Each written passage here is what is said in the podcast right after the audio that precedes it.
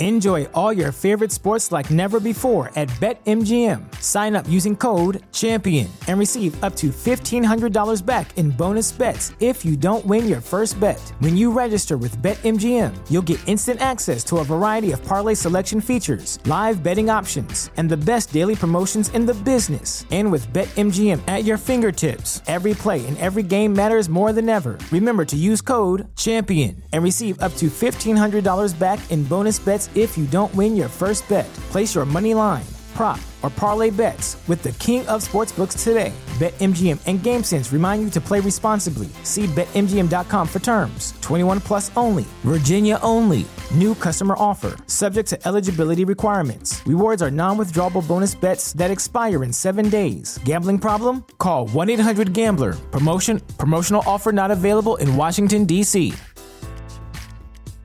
At Parker, our purpose is simple. We want to make the world a better place by working more efficiently, by using more sustainable practices, by developing better technologies. We keep moving forward. With each new idea, innovation, and partnership, we're one step closer to fulfilling our purpose every single day. To find out more, visit parker.com/purpose. Parker, engineering your success. Ciao a tutti, sono Cecilia Randall. L'anno scorso eravamo insieme a Strani Mondi, quest'anno purtroppo non si può, ma lo strano staff ha preparato un programma bellissimo ed emozionante, quindi mettiamoci comodi, godiamoci questo Strani Mondi 2020 e ci vediamo presto, sono convinta. Ciao a tutti, ciao. Salve ai miei amici italiani. Non vedo l'ora di essere di nuovo con tutti voi. A presto! Qui siamo ancora in uh, est- piena estate, festa. Uno strano saluto a tutti i miei strani amici di Strani Mondi. Ciao a tutti. Hey there. Hello to everybody at Stranimondi. We only wish we could be with you again there this year, wherever there happens to be. We love Italy. We love Milan. We love everything about it, apart from the donkey sausage, once tasted, never forgotten. But here's to Stranimondi. More power to everybody. May we meet again soon and not just in the ether. Stranimondi, here we come. Sono Tullio Voledo, saluto tutto l'equipaggio dell'astronave Stranimondi. Vi parlo dalla, dall'astronave Sulaco, siamo in orbita attorno a un asteroide. Ieri sera dobbiamo aver mangiato qualcosa di strano perché non stiamo molto bene, quindi credo che per un po' staremo in quarantena e non vogliamo far correre rischi a nessuno. Quello che posso dirvi è state allegri, divertitevi, partecipate anche se in modo virtuale e prima o poi ci rivedremo di persona. Ricordatevi sempre che il futuro è nostro. Ciao.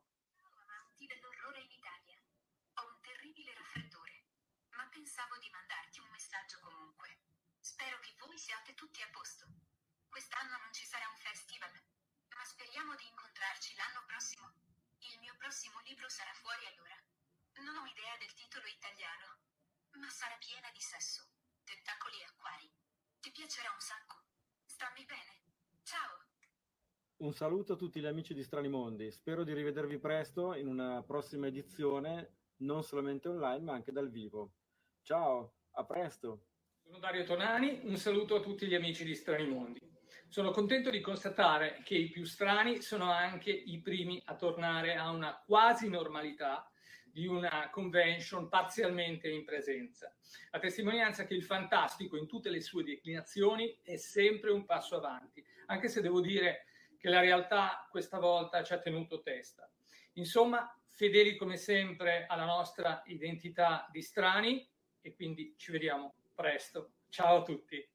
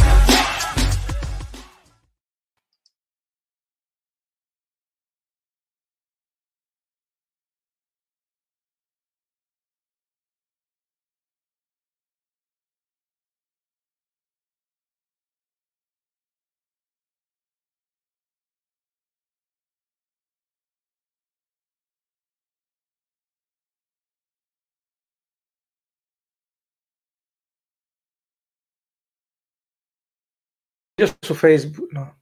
Pronto? Salve a tutti. Silvio, sei muto, non ti abbiamo sentito. Silvio, sei ancora Silvio. muto. Eccoti qua, adesso ti sentiamo. Eccomi qua. Ciao Silvio. Eh, si si era mutizzato da solo, non so perché. Eh, Va bene, ripeto di nuovo tutto quanto. Benvenuti a questa seconda puntata di Strani Mondi Online. Marathon, marathon perché abbiamo già avuto quattro bellissime puntate eh, nel- tra settembre e ottobre e con oggi concludiamo l'edizione 2020 stranissima di questo Strani Mondi, tutto online purtroppo, però eh, abbiamo due giornate molto interessanti con presentazioni di libri. E ne abbiamo avuta ieri una, la potete trovare in differita su YouTube e su Facebook eh, se vi interessa vederla, ve lo consiglio. Mentre oggi siamo qua in diretta con Andrea Vaccaro, che saluto. Ciao Andrea. Ciao Silvio. Sì, benvenuti E- a tutti. Scusami, vai, vai. No, no, vai, vai. Ah, niente, volevo appunto dare il benvenuto a tutti i nostri ascoltatori. Eh, quest'oggi avremo altri cinque editori che ci mostreranno le loro ultimissime novità. Zona 42, che tra l'altro è anche tra il- gli organizzatori della manifestazione, Future Fiction, Tabula Fati, Delos Digital ed Area Abate Editore. E poi fate attenzione perché in coda a tutto ciò ci sarà il caso Cremo risolto.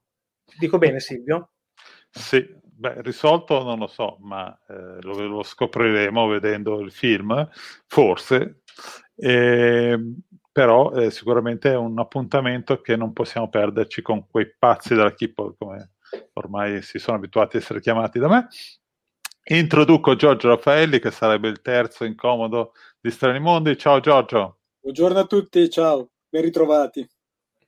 eccolo lì. C'hai uno sfondo complicatissimo. No, è che c'è un po' di casino, allora abbiamo cercato di mimetizzare la... perché lo studio dove eravamo soliti fare le nostre dirette abbiamo avuto un problema di vespe eh, qualche Di fa. Sì, di vespe, cioè un nido di vespe praticamente in studio, per cui abbiamo, ci hanno costretto a ritirarci in un'altra località segreta. Adesso sembro cremo, eh, un po', però no. Sì, sì, sì. Sei nel sommergibile, immagino. esatto. E Eh, comunque sempre qualcosa molto sulla fantascienza, fantascientifico, horror, perché Nido di Vespe Sì. un romanzo di Banks, no? Quindi- la, fabbrica, la fabbrica delle vespe. sì, beh, Cioè, infatti, più o meno. però va bene, sì, ci, ci siamo in tema, comunque sì. Eh, Banks ci ha, ci ha trillato qualche strale e ci ha mandato le vespe in diretta, non lo so. Va bene, stavo guardando se ci sono commenti, vedo già una dozzina di commenti che dicono quasi tutti ciao oppure Silvio sei muto. Eh, va bene, non sono più muto.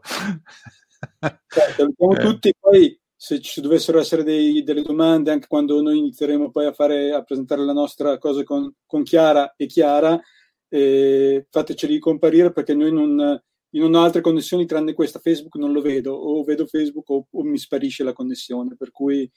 eh, Va bene, ti metterò io le domande più interessanti in, eh, online, così, eh, a parte che ce l'ho dietro la telecamera, quindi no- non lo vedo benissimo, vediamo se riesco a spostare. Ok. Eh, qui abbiamo un ciao di Lanfranco Fabriani, un ciao, un, eh, ecco, meglio Vespe che Calabroni da Fabio Alunni. Sì, sì, è una bella battaglia, però... Silvio, ma sei al mare? Sono in- vedo dietro su- di sul te. pianeta... È su Telos.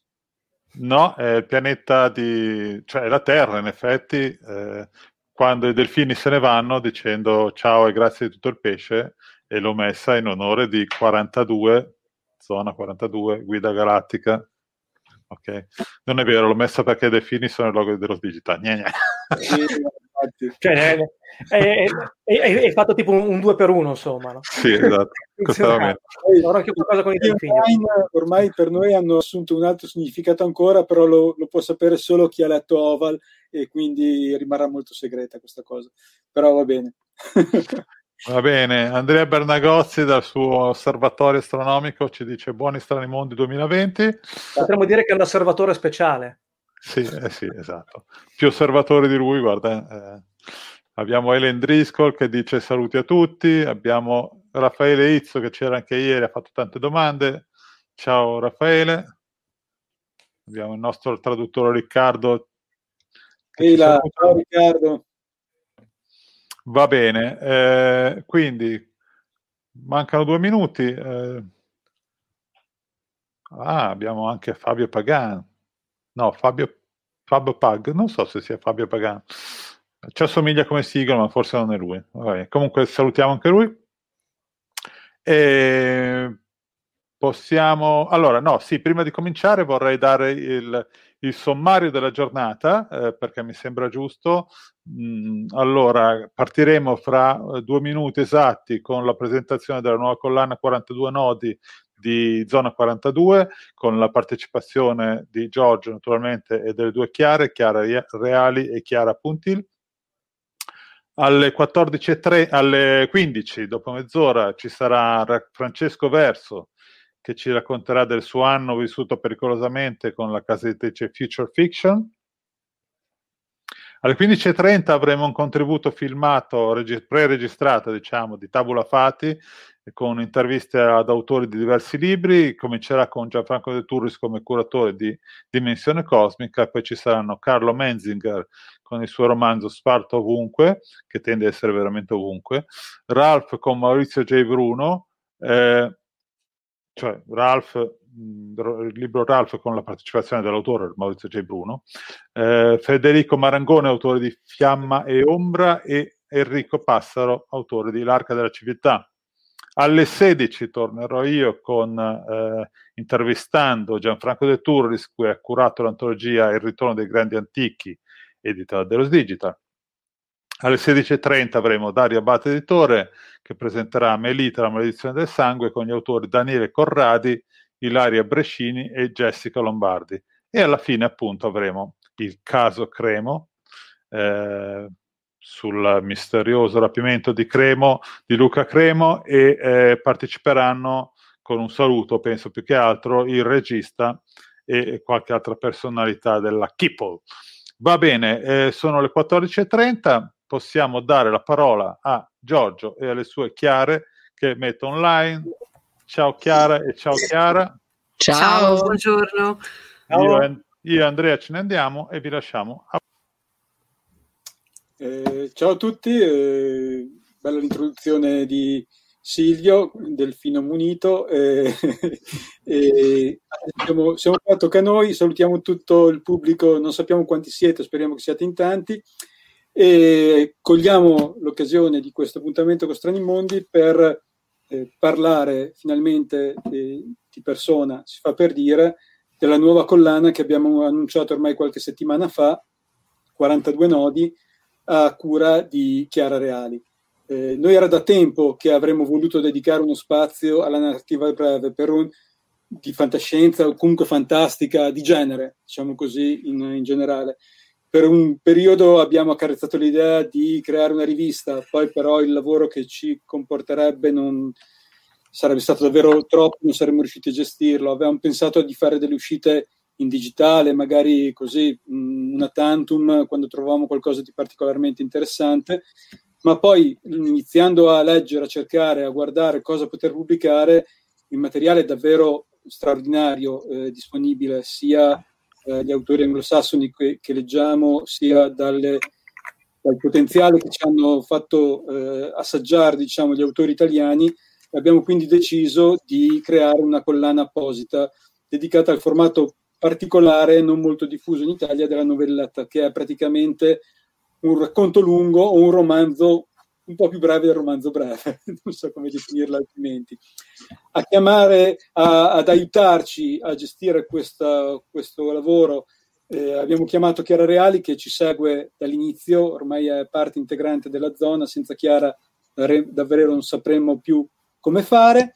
E Chiara ha eh, suggerito testi, ma eh, oltre a suggerire dei testi e a portarci delle, delle, delle belle cose da, da far leggere ai lettori italiani, ha avuto anche l'idea di coinvolgere eh, dei nuovi traduttori e quindi colgo l'occasione per presentarvi ufficialmente Chiara Puntil che è una nuova traduttrice di Zona 42.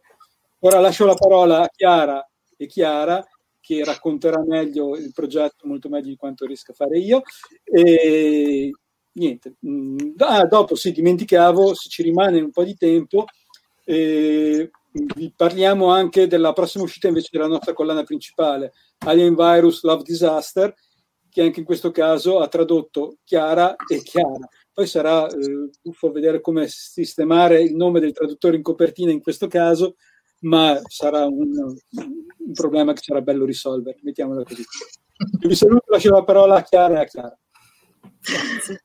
Grazie, ciao a tutti. Eh, allora, p- p- facciamo questa cosa un po' per anzianità. Inizio a, a, parlare io che sono la Chiara Vecchia e così vi racconto un po' appunto dal mio punto di vista eh, la, la, nascita di questa nuova collana e poi eh, ne approfitterò appunto per presentarvi la nostra nuova recluta Chiara Puntil che eh, ormai eh, è già finita negli ingranaggi della zona, non, non se ne libererà più.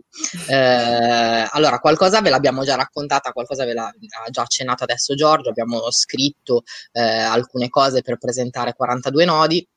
E, e, appunto mh, al di là della scelta di concentrarci su eh, questa forma un po' ibrida, eh, su questa lunghezza un po' particolare, ehm, che è comunque eh, una, una forma eh, che eh, a livello mondiale o quantomeno eh, in ambito di, di narrativa angloamericana eh, e nel, nel, genere è molto importante, tant'è che appunto ci sono tutti i principali premi hanno una, una sezione, una categoria dedicata appunto alle novelette. Ehm, volevamo quindi un po' rendere omaggio a questa cosa, allo stesso tempo ehm, fare un, uh, un, po' quello che siamo abituati a fare anche con, uh, con i romanzi, quindi eh, cercare eh, voci nuove, storie nuove o comunque eh, cose che non, non, sono mai arrivate eh, in Italia e eh, allo stesso tempo eh, io mh, come appunto persona che ha iniziato eh, a tradurre eh, proprio grazie a Zona 42 ho pensato che mi sarebbe piaciuto ehm, restituire appunto un po' di quello che eh, avevo ricevuto in termini di fiducia, in termini di, ehm, di cura anche perché comunque ehm, il fatto di, di avere iniziato a, a lavorare con, con, Giorgio e con Marco ha fatto sì che eh, fossero loro a eh, revisionare i primi testi di cui mi sono occupata e quindi ad aiutarmi un po' a crescere come professionista. Per cui eh, ho pensato che tra l'altro eh, un, questo tipo di, di, di lunghezza eh, si prestasse per fare un lavoro ancora un, un po' più intensivo, eh, per cui eh, prendere dei traduttrici, traduttori alle prime armi o quasi eh, e lavorare con loro eh, in modo intensivo sul testo, creare quindi una specie di, di, bottega. Mi è sembrata una cosa mh, anche molto vicina allo spirito con cui eh, Zona 42 eh, mh, è nata e eh, si è sempre eh, mh, rapportata con i testi, eh, per cui l'importanza data eh, alla traduzione, ma anche l'importanza eh, data a, a, tutto quello che ha a che fare con, con il lavoro editoriale. Mh, e, mh, e, vabbè, sono stata poi particolarmente fortunata appunto perché eh, eh, al di là del, dell'avere quest'idea eh, ho potuto contare in questa primissima fase su giovani promesse che sono in realtà eh, state piacevolissime sorprese, per cui appunto Chiara Puntil, eh, Stefano Ternavasio che ha tradotto il racconto di Daryl Gregory che uscirà insieme, eh, ai, è uno dei primi tre volumi che usciranno. E poi vabbè facciamo anche una piccola anticipazione nella prossima tornata invece avremo un racconto mh, bellissimo di Brooke Wallander tradotto da Martina Del Romano. Ehm, e, mh, e eh, non so, io penso che eh, appunto sia interessante eh, e, e, sia una specie di valore aggiunto il fatto di ehm, che, che, questa scoperta di nuove voci non, eh, non si limiti eh, ad autrici e autori, ma eh, passi attraverso anche la valorizzazione del lavoro eh, di, di, di, traduttrici e traduttori esordienti. Eh, però appunto a questo, a questo punto magari vorrei sentire invece la, la qual è stata l'esperienza di, di Chiara nel lavorare su, lei ha, lavorato sul racconto di Natalia Teodoridou, L'Involo, una fiaba, eh, e, e, quindi eh, passo la palla a lei. Sì, allora, innanzitutto grazie per la nuova promessa e piacevole sorpresa che mi auguro eh, continui a essere tale.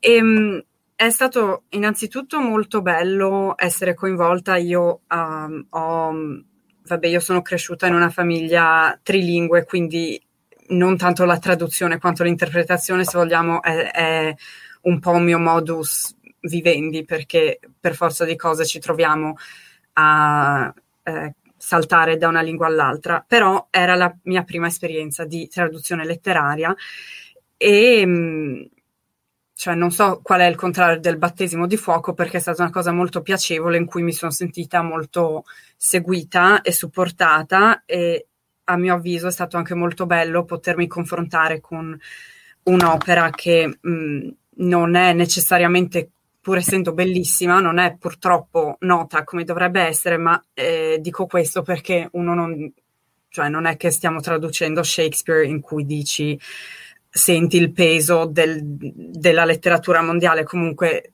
uno se la può prendere in un modo un po' più rilassato. Ecco, è stato molto bello tradurre eh, una storia come quella dell'involo, è stato sicuramente surreale trovarsi a tradurre una novelette che parla di pandemia durante una pandemia, perché di colpo quello che era un, uno scenario plausibile è diventato uno scenario vero, insomma, uno, uno, uno scenario tangibile. E quindi è stato bello, appunto, è, è stata una novella scritta pre-pandemia, un paio d'anni, credo nel 2017, se non erro, e mh, è stato bello vedere, insomma, eh, l'interpretazione degli autori eh, contro quella che poi si è rivelata essere la, la realtà della, nos- della, nostra pandemia in corso, ecco. E serve che dica altro? Eh, No, poi vabbè, volevo, volevo, anche dire, secondo me è anche molto bello perché è, credo l'abbiate scritto nella presentazione del libro, non è solo, cioè è uno scenario abbastanza, non so quanto comune, però abbast- cioè il topos della pandemia, del, dell'epidemia, del, dell'ultima sopravvissuta, del topos, diciamo, della final girl sono molto presenti nella fantascienza, nel fantasy, nell'horror anche. E a mio avviso ehm, l'involo app- si approccia a questi temi in un modo molto, molto diverso dal solito, non necessariamente eroico, ma molto umano ed è una cosa che mi è piaciuta molto di, di, questa, di questa novelletta. Sì, esatto. Giorgio, vuoi dire qualcosa anche tu?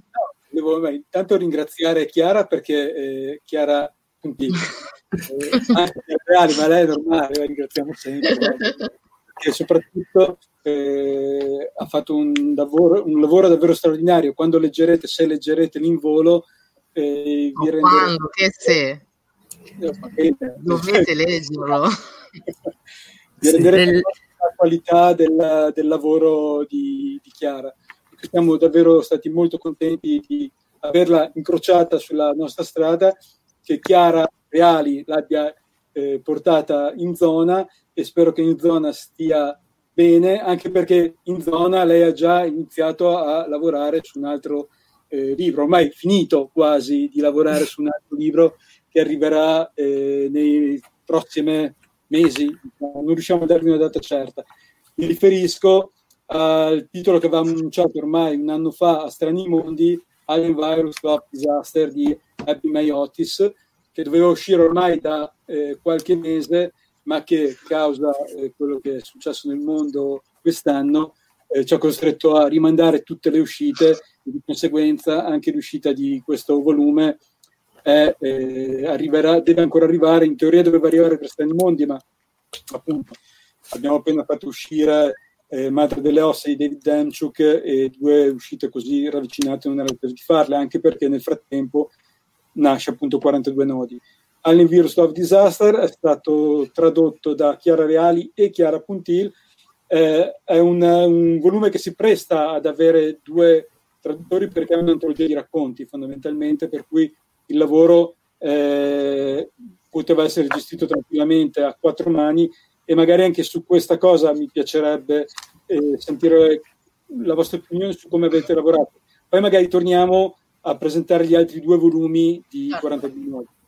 Sì, ma allora, appunto, dopo aver lavorato con, con Chiara eh, sull'involo, mi sono resa conto che eh, non solo, cioè il, in realtà il nostro modo di lavorare è molto diverso, ma il risultato finale, diciamo, è molto simile. Abbiamo, mi sembra, una, eh, una voce che eh, in qualche modo si somiglia eh, e per cui mi è sembrata la persona ideale con cui eh, tentare appunto questo esperimento di, eh, di traduzione a, a, quattro mani eh, per avviare eh, il lavoro eh, e quindi cercare di, di, metterci proprio sulla stessa lunghezza d'onda, siamo partite traducendo uno dei racconti eh, veramente a quattro mani, per cui eh, una frase alla volta, un paragrafo alla volta, eh, uno io, uno lei, facendoci eh, una revisione ehm, a vicenda strada facendo, ehm, come modo per sia per entrare, diciamo, nella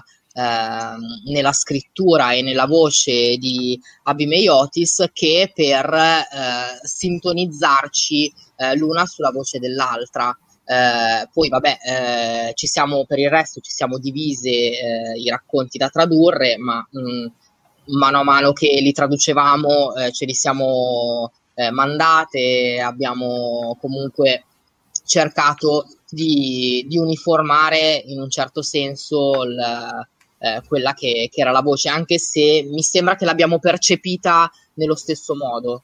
Mm-hmm. Io molto spesso, ad esempio, leggendo le tue traduzioni, mi stupivo perché avevi tradotto alcune cose proprio come le avrei tradotte io.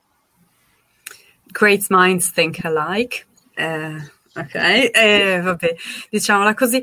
Eh, sì, ehm, non so come, cioè perché poi non ne abbiamo mai parlato, però io l'ho percepita molto come una specie di ehm, non so, mi ha dato l'impressione, il, to- il tono di voce di Abby May Otis mi dà l'impressione di eh, quello in cui tu sei nel mezzo del nulla, capiti in un bar, trovi la tipa o il tipo al bancone che è tipo il veterano della zona e ti inizia a raccontare tutte queste storie eh, perché le, le percepisco, cioè hanno una qualità molto da non so, rapsode, non so come vogliamo chiamarlo, cioè da una persona che insomma ha, le, ne ha viste tante, conosce tutti, sa tutte le storie del luogo e davanti a innumerevoli cicchetti, diciamo così, ti racconta, no, perché sai, quella lì, beh, insomma, così, cola.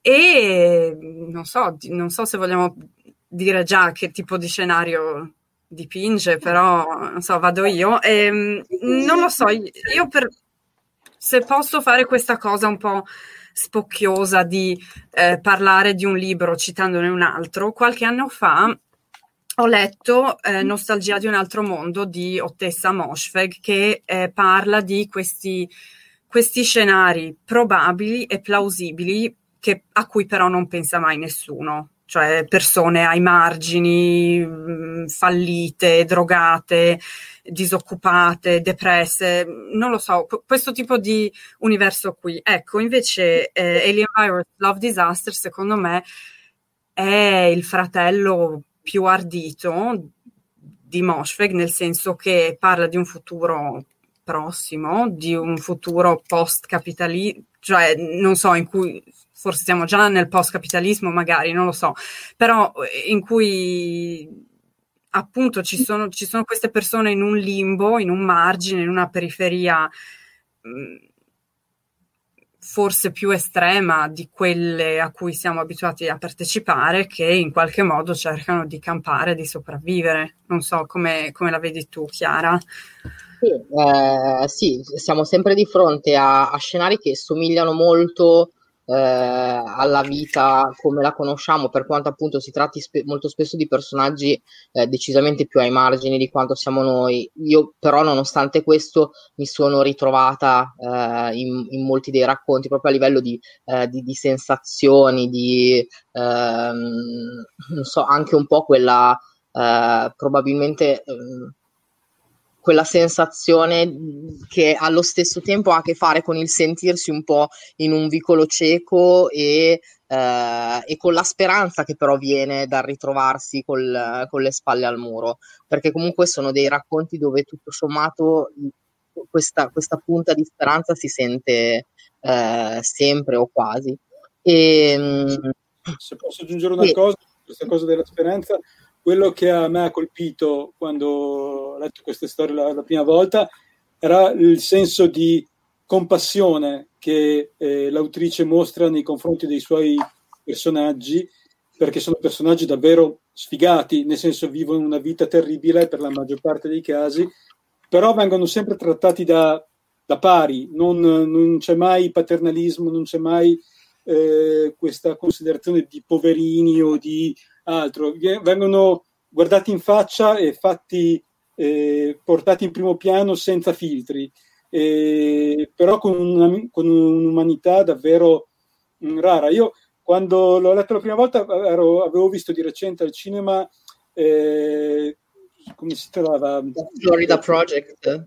Esatto, in italiano come era stato... Mm. Eh, non lo so. Penso, penso sia rimasto The Florida Project sognando Florida, una cosa del genere. C'aveva un titolo che non era così potente. Strano. E, lo, stesso, lo stesso approccio alla narrazione. Se mi lasci ti Florida Project, credo. Siamo da quelle parti, non così terribile, ma quasi.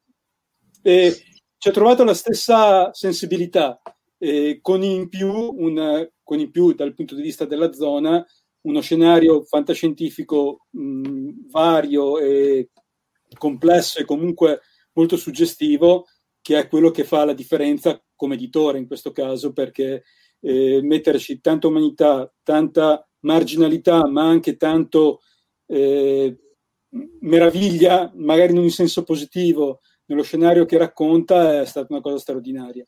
Per cui niente, Alien Virus Love Disaster arriverà tra poco e non perdetevelo perché è una, una bomba. Tra l'altro credo che sia stato finalista al premio Dick eh, un paio d'anni fa, questa antologia che è raro che arrivi come eh, un'antologia di racconti in finale a un premio del genere.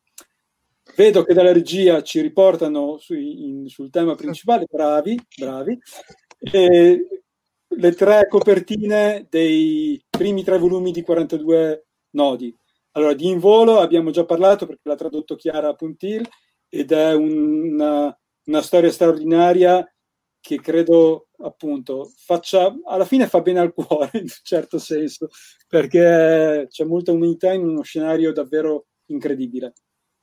Poi la seconda uscita è quella di Meschiari e Vena, un racconto lungo scritto a quattro mani, Imperium, che è forse il più difficile da raccontare perché eh, è una storia che nell'arco di un centinaio di pagine riesce a raccontare contemporaneamente i pochi minuti di un'azione di terrorismo, omicidio, thriller, non si capisce bene, non lo voglio spiegare io, si capisce bene nella storia, ma non lo voglio anticipare, e contemporaneamente, in parallelo, la storia dell'ultimo migliaio di anni dal punto di vista di un paio di personaggi davvero eh, intriganti. Eh, è una novella antropocenica, come piace descriverla Meschiari e Vena, e dal mio punto di vista è anche un thriller metafisico in, in qualche modo ed è anche questa una cosa che capita di rado leggere in, uh, da parte di autori italiani. Mm. Poi ci direte anche voi cosa ne pensate perché è una lettura davvero esplosiva. E infine il terzo volume di questa prima uscita di 42 nodi, lo ricordo, 42 nodi l'idea è di far uscire 3-4 titoli ogni 3-4 mesi. Eh, escono adesso, eh, alla fine del mese, questi tre volumi, tra gennaio e febbraio ne usciranno altri tre, sempre mescolando proposte eh, di alto livello in traduzione e voci di autori italiani dentro e fuori il genere senza porre limiti, come da tradizione di, di Zona 42. Nove ultimi giorni sul pianeta Terra un romanzo che l'anno scorso, un romanzo, una novelletta, scusate, che è arrivata in finale al premio Go e al premio Locus di un autore straordinario come Daryl Gregory, che in Italia penso che sia stato tradotto da Fanucci nel suo primo romanzo e poi da eh, Frassinelli, credo, il suo ultimo romanzo. E, ed è una storia che è insieme la storia di una invasione aliena, la storia di una famiglia e la storia di vita del protagonista di questa storia. E, tradotta da Stefano Ternavasio, che ringraziamo davvero perché ha contribuito davvero in modo significativo alla qualità del testo. Il, dico un'ultima cosa sul progetto 42 nodi dal punto di vista dell'editore, nel senso che noi abbiamo fatto sul nostro sito trovate tutte le indicazioni per poter prenotare il singolo volume, sia in cartaceo che in digitale, sia la possibilità di acquistare i tre volumi insieme con un leggero sconto eh, sia in digitale che in cartaceo, e poi c'è invece la possibilità di abbonarsi alle prime 12 uscite di 42 nodi, 12 uscite che noi prevediamo di fare nell'arco del 2021, queste tre più altre nove che speriamo di far uscire entro settembre del, del prossimo anno. Non abbiamo ancora, non possiamo darvi dei titoli perché è una ricerca continua, abbiamo già letto delle cose straordinarie e non vediamo l'ora di annunciarvele. Per ora vi possiamo dire di sicuro che arriverà Brooke Bolander con eh, una il titolo italiano non me lo ricordo più perché è una cosa un po' complicata. Ma... Sì, l'avevamo deciso. L'avevamo okay, deciso. che fossimo ancora in sospeso. The Only Armless Great Thing, scusate la pronuncia, forse Chiara e Chiara sarebbero state molto più bravi di me. Una, una novelletta che mh, ha ricevuto davvero moltissimi riconoscimenti sempre l'anno scorso in, uh, nella scena anglosassone. Eh, direi che a questo punto... Ti, Giorgio, dal, eh, nei commenti vedo che chiedono se ci saranno eh, anche gli ebook eh, delle proposte di 42 nodi. Sì, ci sì. sono sul nostro sito, c'è già la possibilità di preordinarli. l'uscita ufficiale è martedì prossimo, 20, non questo martedì, quello tra dieci giorni, il 27, se il calendario non mi inganna, controllo. Scusate. Eh, sì, martedì 27 ottobre. Eh, I libri sono dal tipografo che spero ce li faccia avere il più in fretta possibile perché sono eh, con Chiara abbiamo già visto un'anteprima del, eh, delle carte che abbiamo scelto del surround. I volumi saranno piccolini ma saranno molto eh, curati come al solito per quello che riguarda Zona 42 ma anche eh, diversi da quello che siamo abituati a proporre in senso ancora più prezioso, diciamo così. Eh, se ci sono delle altre domande, noi abbiamo ancora direi 5 minuti per la zona per Chiara o per Chiara, Chiara 1, Chiara 2. E siamo qua. E altrimenti vi diamo appuntamento, poi eh, non sappiamo quando dal vivo perché la situazione fuori è sempre più complicata in teoria, eh, allora, ieri eh, abbiamo presentato finalmente troppo tardi di Miki Fossati a, da Colibri, eh, che ci hanno detto che era l'ultima presentazione in assoluto che avrebbero fatto per le prossime settimane, perché quelle che avevano in programma sono stati costretti ad annullarle. Noi in teoria la prossima settimana abbiamo un appuntamento a Firenze, alla Feltrinelli, sempre con Miki Fossati, venerdì prossimo. Speriamo eh, di riuscire a farlo. Tutte le misure di sicurezza che vengono eh, richieste in questi casi vengono adottate, vengono, eh, mh, sì, non ci sono sgarri nella presentazione di ieri, neanche quello che ci aspetta la prossima settimana a Firenze. Certo che è comunque una, davvero una cosa complicata. In un posto dove di solito ci stanno 30 persone, ce ne staranno 10, per cui comunque le, le cose sono... dobbiamo adeguarci alla, alla situazione. Eh, Andrea Vaccar ci chiede se ci saranno contributi critici all'interno dei volumi. No, in questo, siccome sono già dei volumi piccolini, ci concentriamo solo sul racconto che pubblichiamo. Se ci saranno dei contributi critici, come anche delle, eh, non lo so, del, delle interviste con gli autori o delle possibilità di approfondire, ci saranno di sicuro, ma saranno laterali al volume che pubblichiamo. mh, ci sono delle altre domande perché io non le vedo, se no... Eh, aspetta, non, non credo. Visto che, visto che dopo di noi c'è Francesco Verso, io Francesco Verso lo devo ringraziare, ne approfitto di farlo pubblicamente oggi, perché Natalia Teodori 2 è stata pubblicata per prima da Future Fiction e il contatto con eh, Teodori 2 l'abbiamo avuto grazie a Francesco, che quindi eh, ringraziamo, cogliamo l'occasione di ringraziarlo dal, dal vivo anche oggi. Ecco. E così abbiamo fatto anche i, i bravi editori. La mia comparsa improvvisamente vuol dire che siamo allo sgocciolamento del tempo. Sì, abbiamo parlato di ma direi che abbiamo... Sgocciolio, sgocciolio, sgocciolio. Eh, potete salutare, direi, se volete. Allora, io ringrazio tutti quelli che, i lettori che ci hanno seguito, continuate a farlo sui nostri spazi social, sul nostro sito. Eh, ringrazio Chiara e Chiara per la loro disponibilità e la loro presenza e ci vediamo presto in giro. Ciao a tutti. Ciao a Ciao, tutte. grazie, ciao a tutti quelli che mi seguono da casa, era una vita che sognavo di dirlo e adesso posso. Sto Allora, contenta per fare sta sfilata. Va bene, va bene, grazie, grazie a tutti, molto simpatici, molto simpatiche, le chiare. Eh, vi, vi metto offline, ma comunque eh, apprezzo questa cosa, di, apprezzo e vedo che è apprezzata anche da- dagli altri questa cosa di Zona 42, di dare molto spazio e molta eh, importanza ai traduttori. Eh, ho notato eh, in un articolo su fantascienza.com che recentemente è uscito un libro di Mondadori nella collana Oscar Fantastica.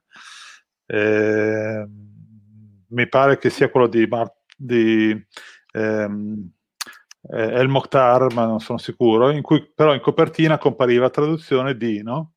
Eh, ma perché Che è una, che è una cosa che, che fatto, che, che fa da sempre Zona 42, la facciamo anche noi di Delos Digital, ma fanno anche altri editori, però diciamo negli editori grossi mi sembra che a meno che non sia una traduzione di Cesare Pavese per dire, sembra una cosa molto rara, forse anche Zona 42 ha contribuito a lanciare questa moda, se vogliamo, che mi sembra molto importante. Forse se, se poi Mondadori aggiungesse oltre al nome sulla copertina anche le royalties ai traduttori, potrebbe essere un passettino ancora in più. Guarda, io credo che questa cosa del, del traduttore per, per noi, quando abbiamo iniziato a farlo, perché noi lo facciamo dal, dal primo volume che abbiamo pubblicato, era una cosa dovuta e doverosa da una parte per riconoscere la professionalità di, di chi fa questo lavoro e spesso rimane nell'ombra ed è eh, spesso sottovalutato. Eh, dall'altra serviva anche a noi come editori a dare, eh, a dare un segnale di quanto per noi la traduzione sia importante sempre in tutte le nostre proposte. Da lettori di fantascienza abbiamo avuto degli ottimi traduttori nel genere, penso a Riccardo Valla, a Vittorio Curtoni, ma abbiamo anche letto tante schifezze. E quindi in, in, questo senso dire da subito guardate che per noi la traduzione è una cosa, un aspetto fondamentale di quello che facciamo, eh, serviva anche a qualificare in qualche modo il, il, nostro lavoro come editori. Vedo che c'è Francesco. Eh, sì, nel frattempo è arrivato ciao. Francesco Verso, eccolo qua, ciao Francesco. Ciao, ciao, ciao Silvio, ciao Giorgio, piacere di trovarvi. Cos'hai eh, dietro? Una rastelliera di armi? No? No, forse no. Una rastrelliera di armi alle spalle. No, no, sono maschere, sono maschere dai vari ah. paesi. Ah, Colleziono okay, maschere. Okay. No, no, non sono armi, assolutamente. Sono assolutamente pacifista ad oltranza. Infatti, Invece tu vedo che dietro, vedo che dietro. Io ho una battaglia in corso, esatto. una battaglia stellare. Io invece ho le tue sequenze della battaglia dietro perché okay, c'è un po' mettiamola così. Va bene, allora ringrazio ancora eh, Giorgio Raffaelli, lo saluto e lo rimuovo dallo schermo e invece lascio lo schermo completamente a Francesco Verso che ci racconterà il suo anno vissuto pericolosamente. Eh sì, eh sì. Va bene. Grazie, grazie, grazie, Silvio, grazie all'organizzazione di Strani Mondi per eh, riuscire comunque a coinvolgere la comunità e tenerci uniti in questi momenti complicati. Uh, spero appunto che tutti bene nonostante le difficoltà. Uh, perché ho chiamato questo intervento un anno vissuto pericolosamente? Perché effettivamente la situazione per uh, future fiction in generale, per l'editoria di genere e per l'editoria e per tutto quanto il resto è stato molto pericoloso uh, perché ovviamente non avendo avuto fiere e luoghi di aggregazione eh, abbiamo dovuto fare tutto un po' in maniera mh, mm, così eh, difficoltosa, per, dire, per, dire, per usare un eufemismo. Eh, la realtà è che comunque abbiamo fatto un anno incredibile eh, da un punto di vista editoriale perché abbiamo portato del, dei progetti di altissimo livello che poi vi racconterò nel dettaglio. Um, volevo strutturare questo intervento um, abbastanza rapidamente andandovi a illustrare quelle che sono state le uscite di Future Fiction, allargando un po' quindi lo sguardo a quelli che sono stati i mesi appena trascorsi e cercando di darvi anche qualche anticipazione.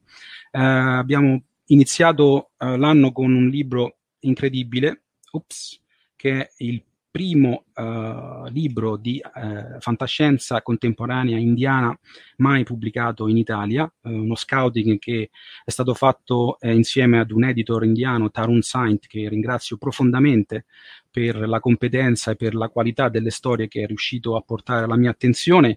Eh, è stato tradotto dalla, dall'inglese da Gabriella Gregori, che ovviamente ringrazio eh, altrettanto. Um, si tratta di un progetto ambizioso perché ovviamente nessuno aveva mai eh, portato la fantascienza indiana né in Italia e diciamo né tantomeno in Europa in un contesto come quello editoriale di fantascienza. Esistono e sono state pubblicate ultimamente alcune antologie di fantascienza indiana in lingua inglese, la nostra è anche in lingua inglese. Quindi eh, il passaggio che stiamo cercando di fare è quello di proporre uh, queste storie ad un pubblico uh, sia italiano che anche internazionale.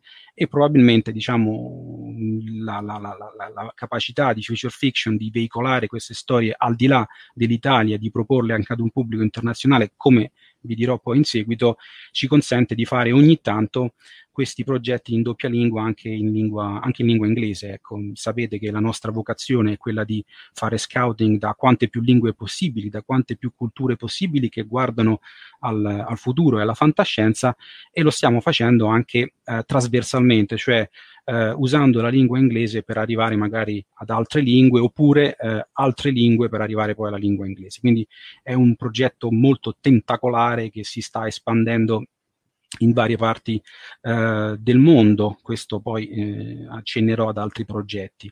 Quindi gennaio è partito così, eh, purtroppo Avatar eh, non è stato letto molto, ma eh, le recensioni e eh, quelli che hanno potuto leggerlo e apprezzarlo e altri editor che lo stanno valutando ci, ci fanno diciamo, credere di aver fatto un ottimo lavoro, tanto che stiamo già lavorando ad una uh, nuova edizione che questa volta coinvolga tutto il subcontinente indiano, quindi andando a fare scouting dallo Sri Lanka, dal Nepal, uh, dal Bangladesh, uh, dal Pakistan e dall'India, quindi una, un'antologia che raccolga tante voci dal subcontinente indiano. Ovviamente parliamo del 2022, se tutto va bene.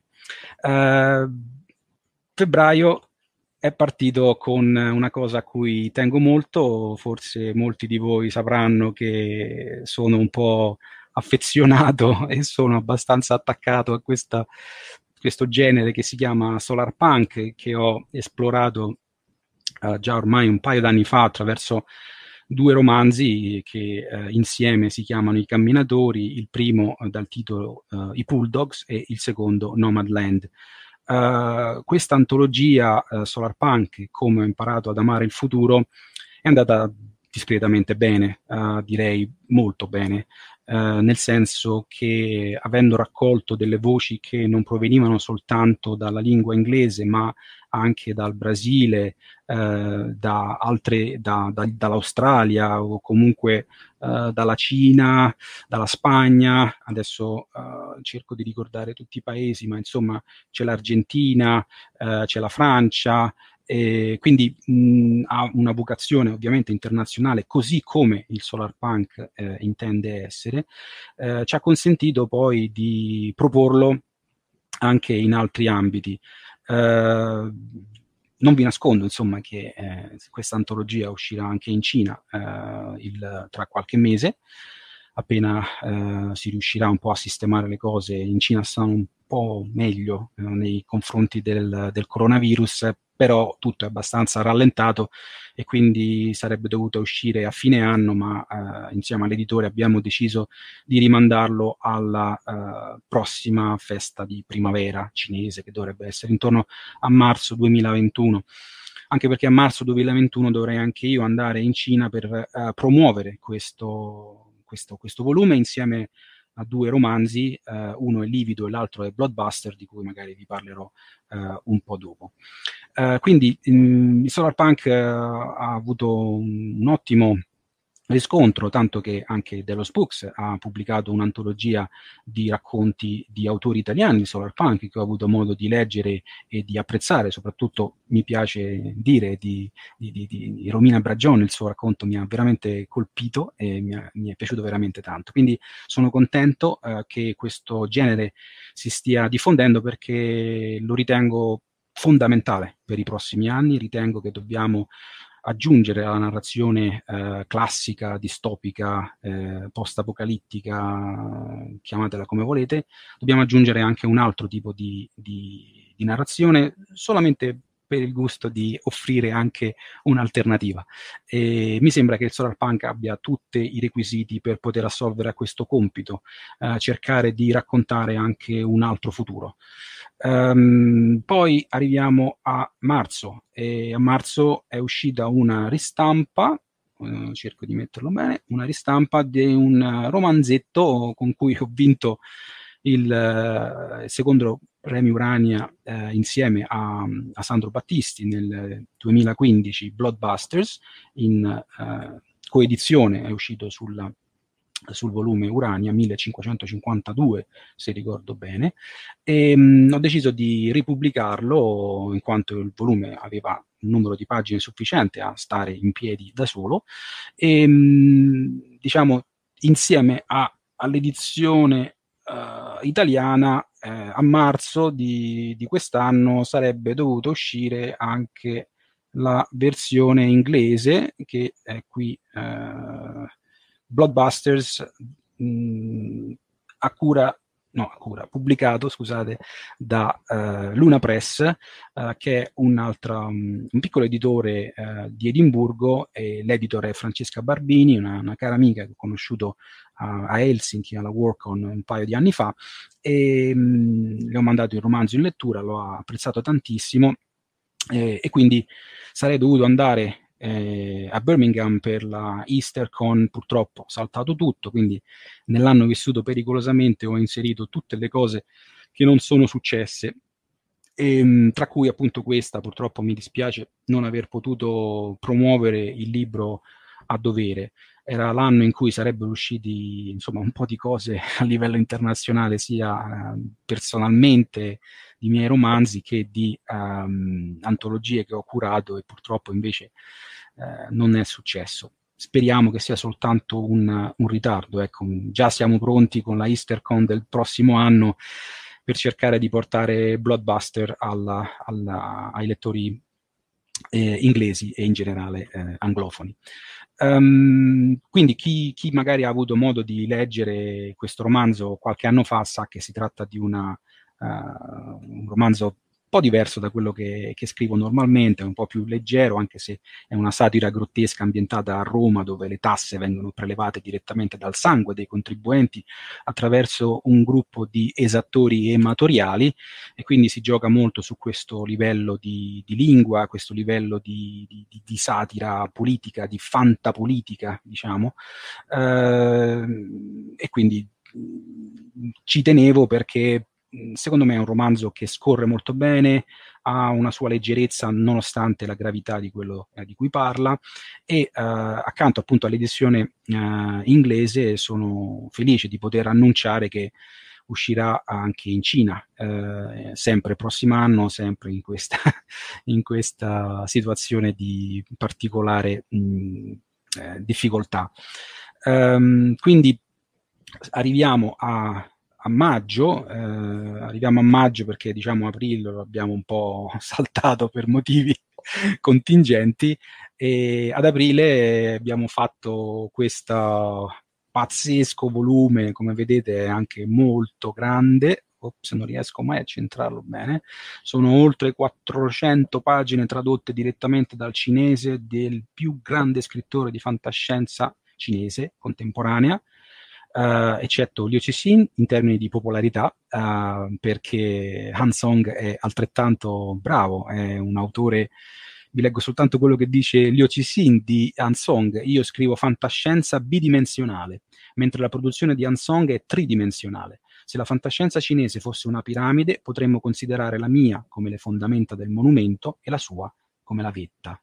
Ecco, capite bene che con questo uh, strillo uh, Liu Cixin uh, così promuove Han Song a uno scrittore degno di essere eh, tradotto eh, e caso strano non è mai successo come, eh, come ovviamente è successo per Liu Cixin, è stato tradotto in inglese, ma eh, I mattoni della rinascita, tradotto da Lorenzo Andolfatto e curato da Chiara Cigarini, è la prima antologia mai pubblicata fuori dalla Cina di Hansong. Quindi sono particolarmente contento di aver contribuito a far sì che il nome di Hansong possa uscire dalla, dai confini ehm, della Cina e riuscire pian piano a uh, avere il, uh, il riconoscimento e i lettori che merita.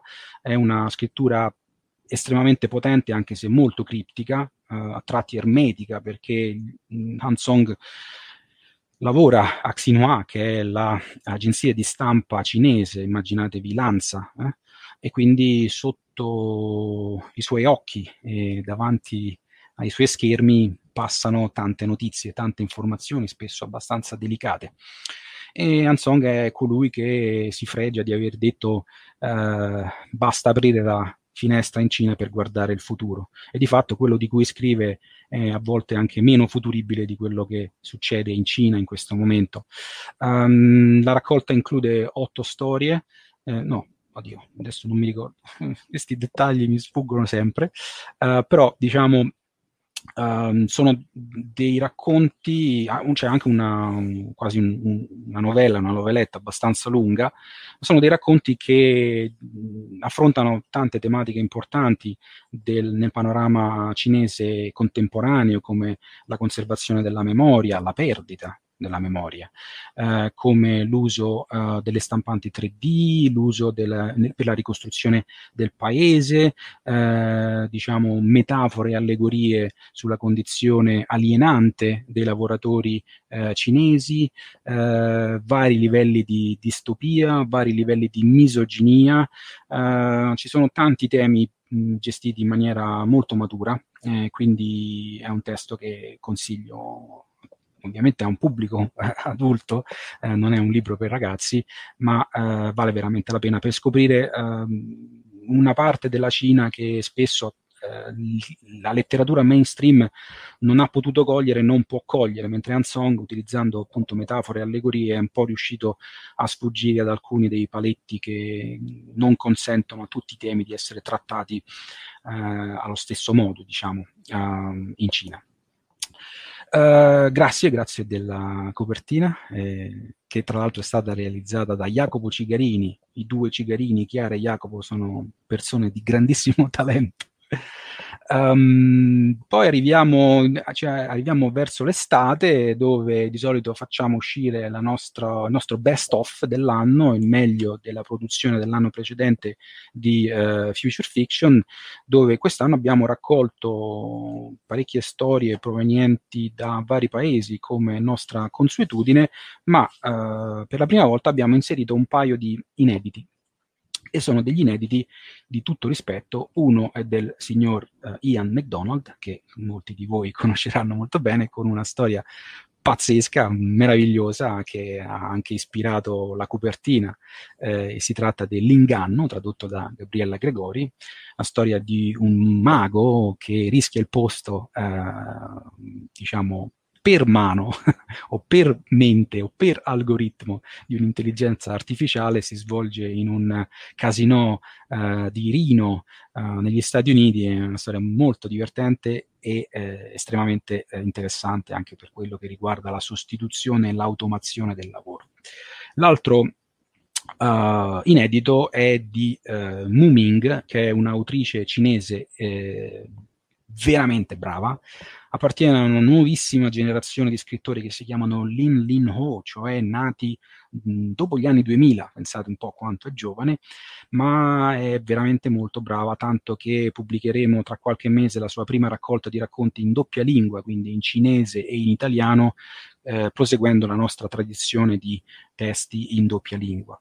Um, non so se appunto um, proseguire su questa linea o andare avanti perché eh, sto cercando di capire quanto tempo ancora abbiamo, ma a questo punto forse eh, andrei avanti perché ci sono tante altre cose di cui parlare. Eh, ovviamente eh, tante delle cose che sono saltate sono state eh, anche i, i, vari saloni, le varie fiere e quindi Uh, se riuscite a darci una mano uh, sarebbe cosa molto gradita perché ovviamente noi non andiamo in librerie, andiamo soltanto su, su, Amazon e ovviamente Amazon continua a distribuire, a portare i libri a casa di ciascuno tutto quello che ovviamente comporta, eh, però ecco, stiamo pensando anche noi a come compensare questa perdita secca di, di eh, opportunità eh, in termini di libri, cioè a casa eh, Silvia ha visto le maschere, ma sotto ci sono pile e pile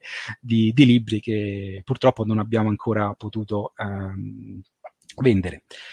E ringrazio per la copertina perché la stavo appunto mostrando qui, eh, l'uscita, eccola, grazie, eh, l'uscita di uh, settembre, eh, Fioriranno i meli su Marte, eh, che è la prima antologia di fantascienza contemporanea russofona mai pubblicata in Italia, con traduzione dal russo di Evelina Croce e Silvia Carli, che ringrazio immensamente.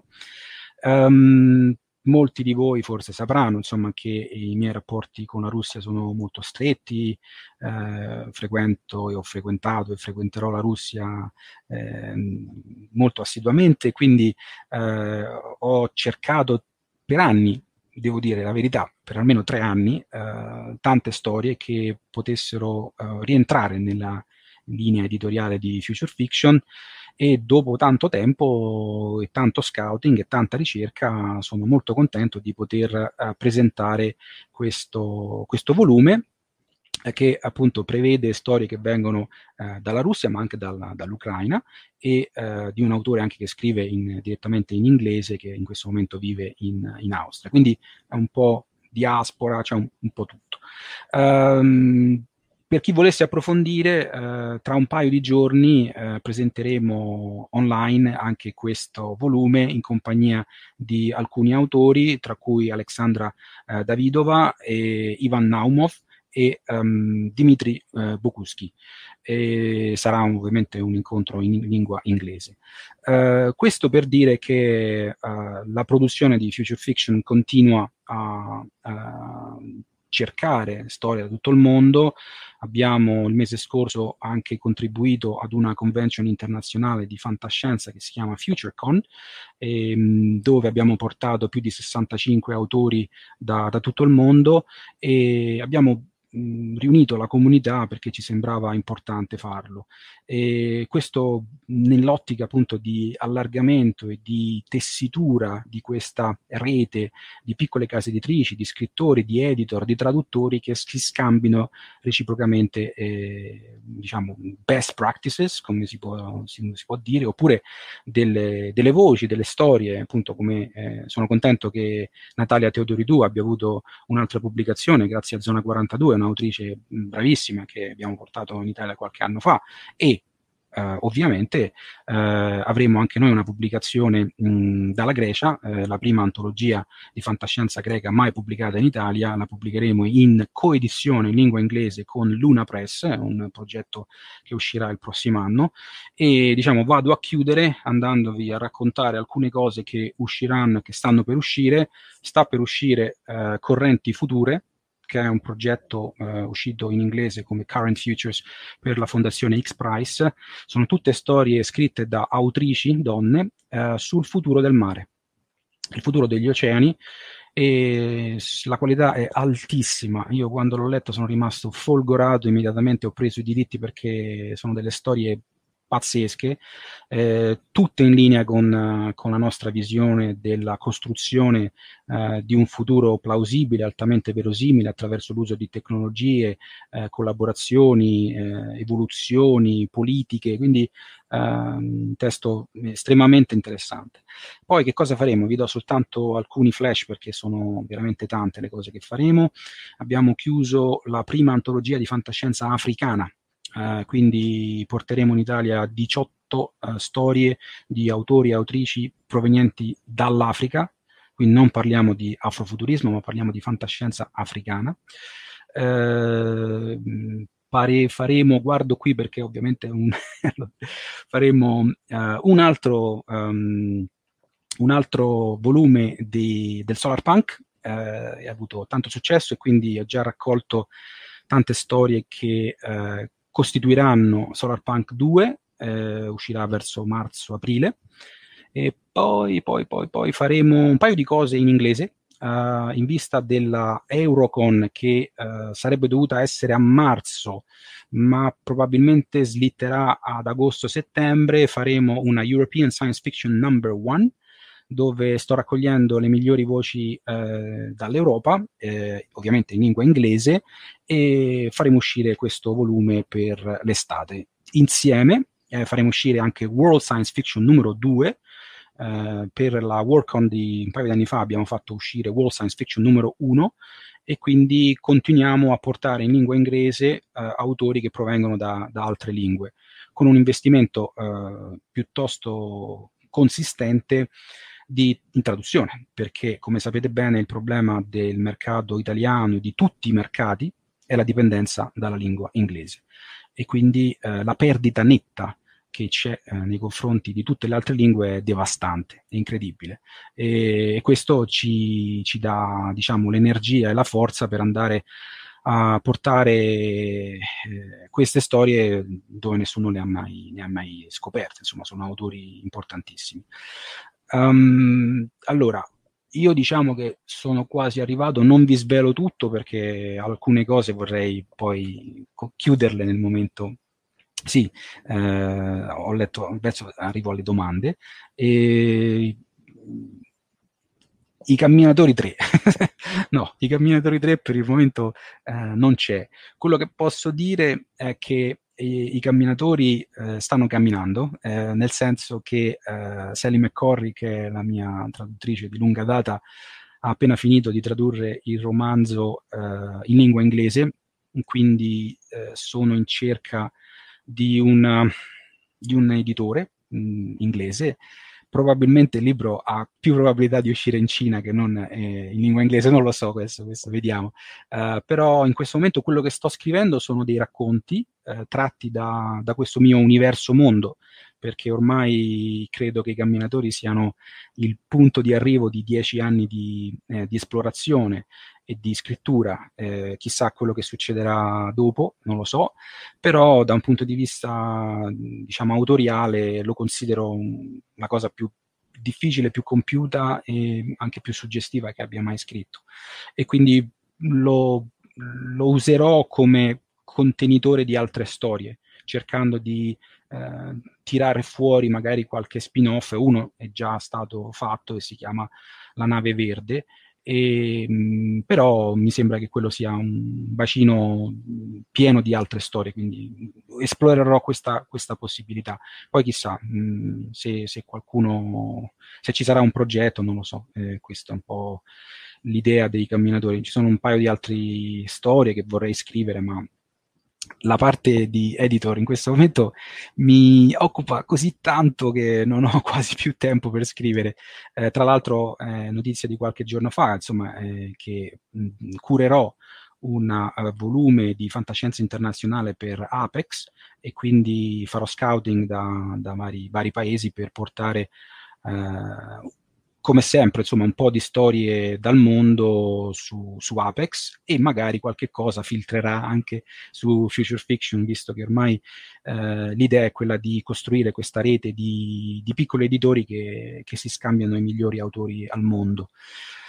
Uh, diciamo, questo è un po' quanto. E, mh, sto pensando a darvi qualche altra piccola mh, informazione faremo delle cose dalla Cina ovviamente ancora. E con la Cina ci sono tanti progetti ehm, legati anche a, al doppio passaggio, ma no, vi volevo parlare di un'altra cosa. Adesso la Cina ormai ha preso il sopravvento su tutto. Però c'è un, altro progetto interessante che sto curando con la Romania. E si tratta di un'antologia in doppia lingua e un'antologia eh, italiana in Romania e un'antologia rumena in Italia con un editore eh, locale, quindi costruiremo anche qui una, un, un, doppio binario, una coedizione. Um, se non ci sono domande, io non so se devo finire a 25 o a 28, vedo che Silvio compare, per cui... Io compaio, compaio. No, no, vabbè, cioè, ci sono ancora due minuti, ma volevo ricordare questa cosa, no? Eh, alla fine, al, alla fine degli anni Ottanta, due grandi scrittori americani, Harry Harrison e Frederick Paul, mi sembra che ci fosse dentro anche Silverberg in questa cosa, lanciarono la World SF, che era, non era quella che conosciamo noi in Italia adesso, ma era un'associazione il cui scopo era eh, proprio cercare di far conoscere la fantascienza eh, di paesi che non fossero eh, Stati Uniti e Inghilterra. No?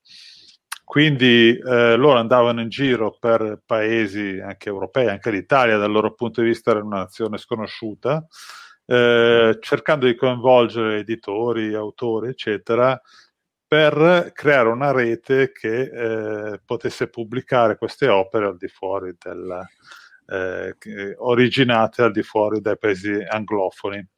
Eh, la cosa non aveva avuto molto successo, mi pare era uscita un'antologia in Italia, ma poca roba. Eh, mi pare invece che questo, questa idea, questo spirito che avevano Harrison e Paul, lo stai portando avanti tu con i tuoi interlocutori stranieri, stai riuscendo dove loro purtroppo, forse anche perché i tempi non erano maturi, eh, chiaramente adesso tra internet, costi sì. di stampa di pubblicazione molto inferiori, e, e, diciamo, è molto più facile che non nel 1989, insomma. C'è, anche, un... c'è anche uno spirito un po' diverso, no? Uh, c'è anche uno spirito diverso perché, uh, diciamo, gran parte dei lettori, una, una parte considerevole dei lettori adesso è interessata al resto del mondo. Se prima la fantascienza veniva considerata scritta soltanto in una lingua, adesso quella lingua è un ponte e quindi è già questa cosa è diventata strumentale, nel senso che la lingua inglese da tantissime persone viene utilizzata come seconda lingua per accedere al mercato americano. Questo ha fatto sì che tante persone si siano accorte che leggendo magari eh, grandi autori che, le- che, scrivono in inglese ma che non sono americani o inglesi, diceva ah, allora c'è qualcosa anche là, c'è una luce. E allora pian piano sta arrivando anche l'idea che la traduzione serve a qualcosa, eh, che, la, che, la, traduzione importa eh, valore. quindi ci sono più lettori che sono interessati a questo. Ecco. Sì, tra l'altro eh, abbiamo notato tutti eh, che anche negli Stati Uniti c'è interesse crescente per, la fantascienza di altri paesi, lo si nota dal fatto che eh, ci sono stati tanti premi Ugo assegnati eh, a scrittori cinesi, ma anche olandesi, ma anche eh, di altri paesi, eh, cosa che non era mai accaduta fino a pochissimi anni fa e abbiamo avuto anche Walcon in Finlandia, cioè Walcon ripetutamente in paesi che erano al di fuori eh, dagli Stati Uniti con una frequenza che non si era mai vista, insomma, quindi c'è un interesse. Io poi personalmente ho questa idea che eh, i traduttori aborriscono, che fra qualche anno i sistemi di traduzione automatica saranno così perfetti da consentire a chiunque di leggere qualunque cosa nella propria lingua in qualunque parte del mondo e quindi la fantascienza È- di ogni paese si È uno scenario interessantissimo questo, interessantissimo, metterà tutti sullo stesso piano. Esatto, esatto. Esatto. Bene, bene. Va bene, Non Francesco, ti ringrazio, ti ringrazio moltissimo. Grazie, eh, grazie a voi, grazie. e ti saluto. Ciao a tutti. Ciao a tutti, ciao. Ciao ciao. E dunque adesso abbiamo eh, l'intervento di Tabula Fati che è eh, un intervento eh, registrato e adesso quindi ve lo devo mandare sperando di riuscirci e sperando soprattutto che la qualità della trasmissione sia eh, adeguata perché non è che fosse ieri avevamo fatto una cosa simile e non era proprio eccezionale, ma adesso proviamo un po'. Aspettate che devo stare attento a condividerlo nel modo giusto, se no poi non c'è l'audio, come ieri mi sono fatto... Ah, eccolo qua, tabloffati. Eh, no, no, no, no, no. No, no, no. Allora, riproviamo. No, devo inserirlo qua. Scusate questo momento tecnico. eh, ok. Pausa. Condivisione dello schermo.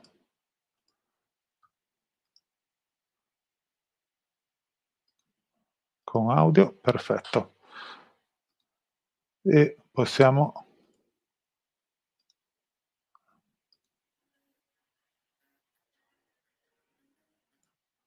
e possiamo andare. Ok.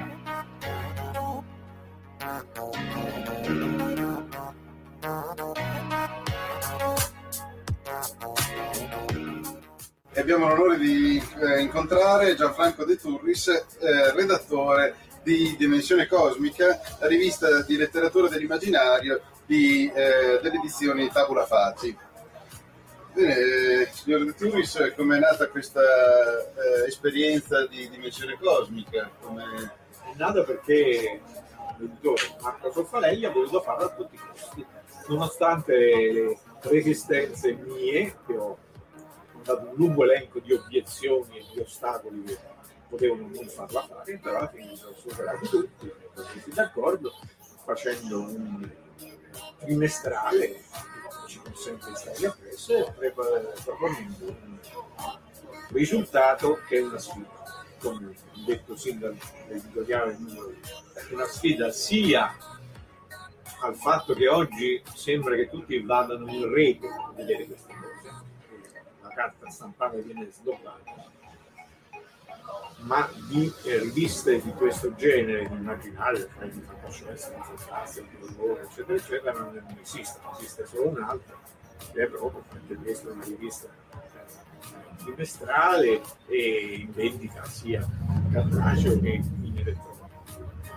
Però non esiste una rivista controcorrente. La seconda sfida è proprio per questo, nei confronti di coloro che, in sostanza, no, pedestramente, eh, quando si progettava questa idea, che sono uscita nel 2018, ma si chiamava la Terra, la, eh, cercavano di ridicolizzarla in Europa, se ancora prima che uscisse. Quindi è una sfida anche nei confronti di costoro che ne parlavano male a priori per motivi che non sono sempre letterari. Il risultato io credo che sia interessante, poi sono i lettori che giudicano, perché stiamo cercando di fare una rivista che si occupi a vari livelli dei vari aspetti dell'immaginario. Per questo il, titolo, il sottotitolo scritto è immaginario e non fantastico, perché questa parola include tutto. Noi ci facciamo a vari livelli perché c'è la parte saggistica e la parte narrativa. La parte narrativa che copre vari settori e la parte saggistica che si rivolge sia ai, eh, sia agli appassionati eh, molto specializzati, sia invece cercando di, eh, di stampare, di pubblicare eh, articoli e brevi saggi di un certo livello tecnico, che vadano un po' più a fondo e abbiano riferimento un po' più alto. Quindi credo sia adatta a un pubblico molto vasto. Come vengono, come viene confezionata una rivista, diciamo come si svolgono i tre mesi fra eh, un'uscita e l'altra. Eh, sì, cercando di avere il materiale il, più, il prima possibile, per non per cercare di stare nei tempi, per riuscire all'inizio del trimestre indicato nella copertina, sia per eh, avere il tempo di vagliarli. Eh, si pubblica a caso, dopo un esame sia della narrativa che de, saggistiche della critica. E quindi all'inizio del del materiale si, si esamina, io e l'altro amico che si occupa della rivista tutti i buzzetti e poi pian piano si, si mette insieme, alter, soprattutto cercando di alternare gli argomenti, di non fare dei numeri caotici. Naturalmente si è cominciato un po' alla garibaldina, adesso io sto cercando di, eh, diciamo, di organizzare cose un po' meglio. Mi piacerebbe fare per esempio eh, delle copertine dedicate all'articolo d'apertura, che è un saggio importante. Questo numero è dedicato al futurismo come uno dei eh, padri nobili della fantascienza italiana e quindi la copertina che vedete è stata fatta da un ottimo grafico, disegnatore del, di Marco Soffanelli, che si chiama Cosica, che si è ispirato all'architettura di un famoso architetto futurista che è Sant'Elia Antonio Santerini. Quindi una cosa, tra l'altro, che non era mai stata fatta prima. Il prossimo numero è, un, è il numero 4, che è in stampa, è a una copertina invece fantascientifica, perché il pezzo d'apertura è un saggio singolare, diciamo così, di storia alternativa, che immagina cosa sarebbe successo se la fantascienza italiana avesse preso alle origini una via diversa. Numero 5 dopo, vorrei aprirlo importante saggio di Chiara Miocchi sul fantastico e Tolkien e quindi mi piacerebbe una copertina di tipo fantasy. Questa è una struttura, poi c'è una fotografica particolare che dedicata agli anni di Buzzetti invece fare un prodotto si distingua anche da quello che uscite non attuale. Ha definito Dimensione Cosmica una rivista controcorrente. Eh, in cosa? Quindi qual è il, il punto in cui eh, vuole andare contro diciamo, il mainstream. Eh. Controcorrente sotto vari aspetti. Il primo è, è un'idea che eh, ho da 40 anni, cioè dagli anni 70, quando facemmo le collane di, dell'editore Farruccio a Roma, che erano le collane di fantascienza. All'interno di queste collane avevano come sottotitolo fantascienza all'epoca, questo era il titolo che identificava bene l'argomento ed era il più noto, mettevamo con ira dei eh, sconcerto di un certo tipo di lettori anche cose che non erano fantastiche, cioè fantastico e orrore. Ecco perché qui è stato scelto l'immaginario come ho detto. La seconda cosa è dimostrare che eh, questo tipo di narrativa, di letteratura, può avere appunto, come ho detto prima, vari livelli, sia un livello più popolare, sia un livello più colto che ha delle origini importanti. Non è come si pensava negli anni 70, 80, una narrativa di serie B, non è, non è perché, ecco perché si parlava di futurismo. E la terza cosa è perché andiamo controcorrente quel tipo di interpretazione. La nostra interpretazione, che risale anche questi negli anni 70, è un'interpretazione di tipo simbolico noi questo genere di narrativa lo interpretiamo, lo presentiamo sotto questa scritta, a differenza di tutti gli altri che non solo lo svalutano dopo che, siano, sono passati tantissimi anni in cui si lavora su questo ma addirittura lo vorrebbero, tra virgolette, proibire, come se non si potesse utilizzare eh, per interpretare questa narrativa. Addirittura ha usato bisogna bonificare la critica del fantastico che riguarda Tolkien, Lovecraft, eccetera, di questo tipo di interpretazione. Cioè, noi siamo nel 2018, signori, che diciamo sciocchezza, Simbolico, nel senso di allegoria. Eh, di- no, è già diverso, l'allegoria è già diversa. L'allegoria è una cosa afferrata. Il simbolismo nasce dal mito, nasce dalle origini di questa narrativa che sono del mito. Il mito delle origini. Quindi ci sono quei temi generali, quelli archetipi, per usare il termine junghiano, e altro che si riper- riflettono, ripercuotono in questo tipo di narrativa. Il viaggio, il ritorno, l'assedio, eh, il mostro, lo scienziato, tutte le cose. Bene, quindi facciamo il migliore in bocca al lupo possibile per il successo di questa rivista e vi invitiamo a ordinarla, a leggerla all'indirizzo che trovate qui sotto.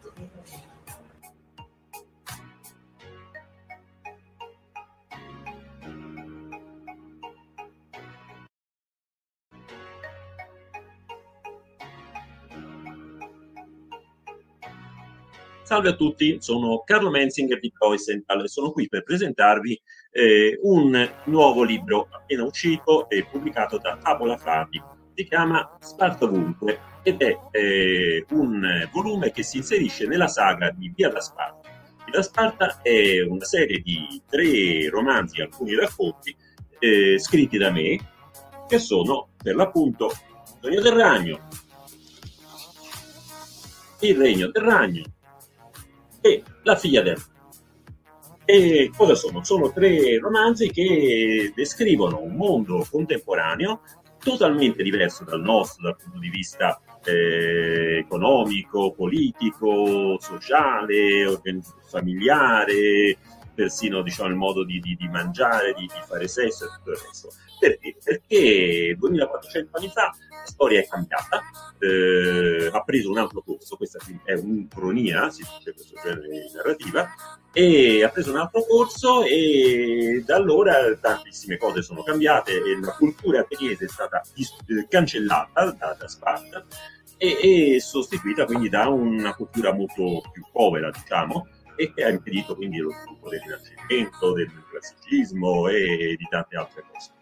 Eh, un mondo del tutto diverso, in questo mondo del tutto diverso eh, sono state ambientate anche queste sette storie, sette storie che però non ho scritto soltanto io, quindi io diciamo, sono molto orgoglioso di questo libro e onorato perché diciamo, eh, ci sono sei autori oltre a me che hanno eh, accettato, deciso di eh, partecipare a, a questo, a questo volume e di calarsi quindi in questo mondo immaginario eh, che è quello della saga di Piazza. E Il volume si chiama Sparto Book, gli autori che hanno partecipato sono autori di tutto il rilievo che forse molti di voi già conoscono, insomma abbiamo in ordine alfabetico Massimo Acciai Braggiani che eh, è un autore molto prolifico di, di tanti generi diversi, dal saggio al romanzo, e, e che tra l'altro eh, conosce benissimo tutte le mie opere, e, e avendo addirittura scritto una, eh, la mia biografia. Abbiamo Donato Altomare, presidente della World SF Italia, l'associazione di operatori della fantascienza, eh, autore di fantascienza pluripremiato. Eh, Sergio Calamandrei, prevalentemente giallista storico, che anche lui autore che eh, diciamo eh, ben conosce tutta la mia produzione, quindi anche lui si è potuto calare in questo tipo di, di- di storie.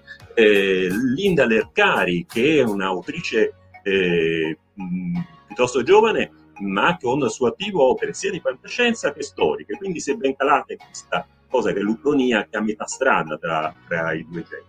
Eh, Ninzate, autore, un cronico assai prolifico eh, che ha realizzato molte opere di questo genere, e Pier Francesco Prosperi, che quasi non ha bisogno di essere presentato, che è un decano della, eh, del fantastico e mh, diciamo eh, quasi si può dire il re dell'Ucronia italiana, eh, che ha scritto veramente tantissime opere, e ormai oltre 55 anni dalla sua prima pubblicazione.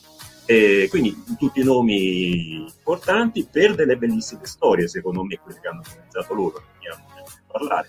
E uno- diciamo, un'opera e secondo me di tutto eh, pregio, che si legge molto piacevolmente, che attraversa tantissime epoche diverse, sparta ovunque è il modo di salutare i romanzi della gente, ma è anche vuol dire che sparta veramente in tante epoche diverse, in tante parti del mondo. La Ninsaki vive nei paesi scandinavi, ha ambientato lì la sua storia, la Lercari è esperta del Giappone e ha scelto il Giappone, eh, abbiamo le Alpi, abbiamo tante parti diverse eh, del, del, mondo. E buona lettura, spero che lo possiate leggere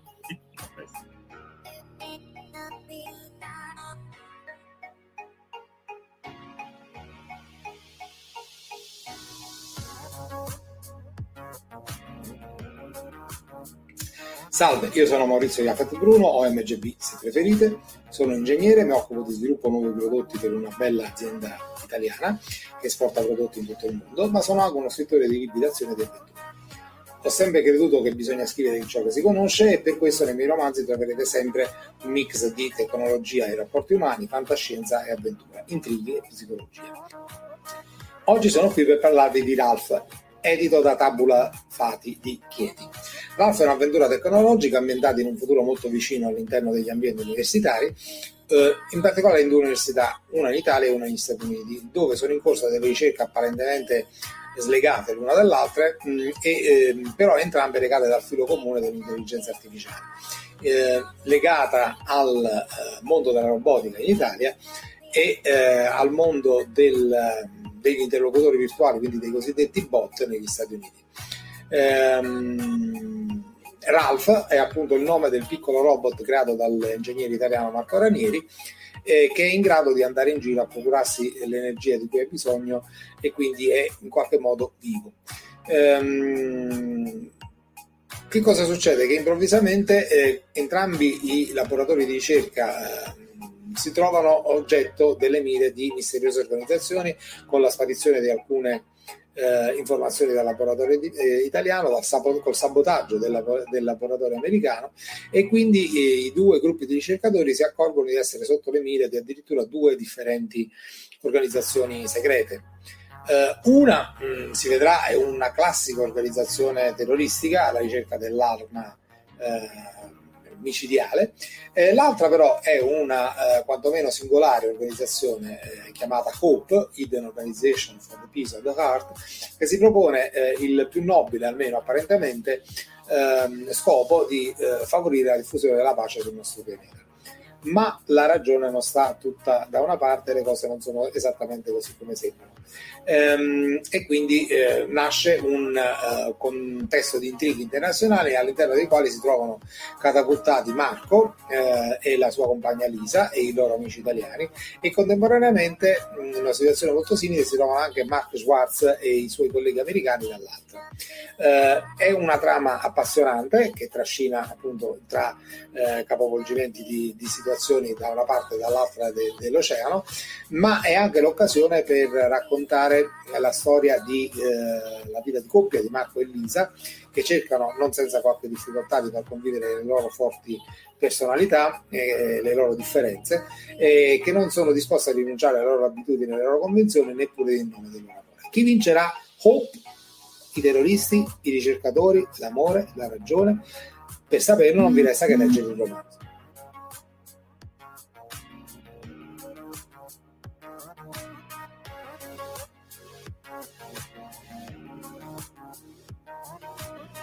Buongiorno, io sono Federico Marangoni e sono uno degli autori di Fiamma e Ombra, un romanzo eh, storico ambientato a Bologna sul finire del Medioevo, in un'epoca che a livello narrativo è molto spesso, purtroppo ancora oggi, raccontata principalmente attraverso degli stereotipi eh, basati su alcune idee ormai storicamente superate, ma che ancora nell'immaginario rimangono. Ecco, noi abbiamo voluto cercare di approfondire e magari far capire anche qualche cosa della realtà medievale di una città italiana eh, attraverso non un saggio storico, ma un romanzo che quindi potesse essere eh, magari un po' più avvincente e accattivante.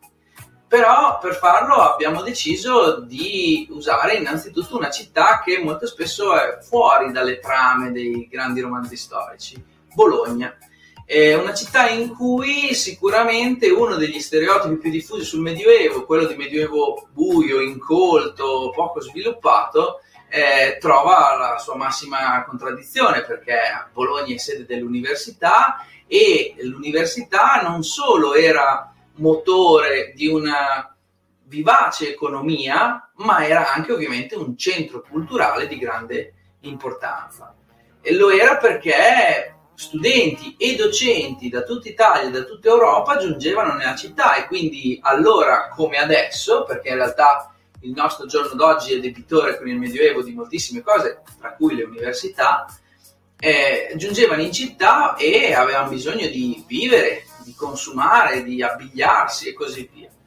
E un professore universitario è uno dei protagonisti della nostra storia a fianco di una ragazza, sua figlia, che eh, combatte un altro tipico stereotipo medievale. Le donne nel Medioevo non stavano in casa tutto il tempo a piangere, parlare e cucire, come si diceva in un proverbio del tempo, ma eh, in realtà avevano la possibilità, quantomeno teorica, in alcuni casi lo hanno, lo hanno fatto, lo hanno messo in pratica egregiamente, di studiare e imparare e affermarsi anche dal punto di vista intellettuale. È successo in qualche caso, a Bologna siamo a conoscenza di ragazze che addirittura hanno insegnato all'università, sostituendosi o affiancando il padre giurista. Eh, a Salerno, all'Università Medica Salernitana, c'erano medichesse molto esperte, capaci di curare molti mali medievali e eh, a Bologna quindi la vicenda di cui vi parliamo si snoda anche grazie all'intuito e all'intelligenza di questa, di questa ragazza. Per cui in una città che combatte gli stereotipi sul Medioevo, una protagonista e una storia che mostrano come la nostra visione ancora oggi troppo diffusa forse vada un po' rivista. Noi speriamo che quello che vi raccontiamo possa essere interessante e avvincente, sicuramente è stato per noi molto soddisfacente e piacevole scriverlo e raccontarlo. Grazie.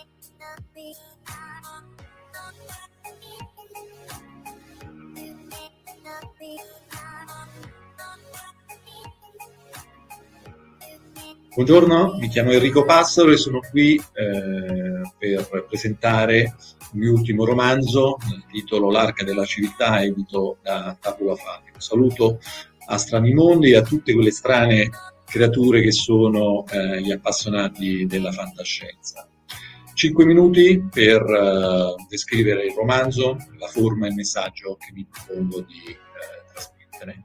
La trama, in poche eh, battute. Siamo nel 2022, quindi dopodomani, e eh, c'è un esperimento in corso, un esperimento condotto da scienziati militari, questo esperimento sfugge al controllo di questi classici scienziati pazzi della fantascienza che ben conosciamo e eh, il, la tecnologia nanobotica con cui si sarebbe dovuto costruire il super soldato finisce per infettare l'intera umanità e portarla sull'orlo dell'estinzione.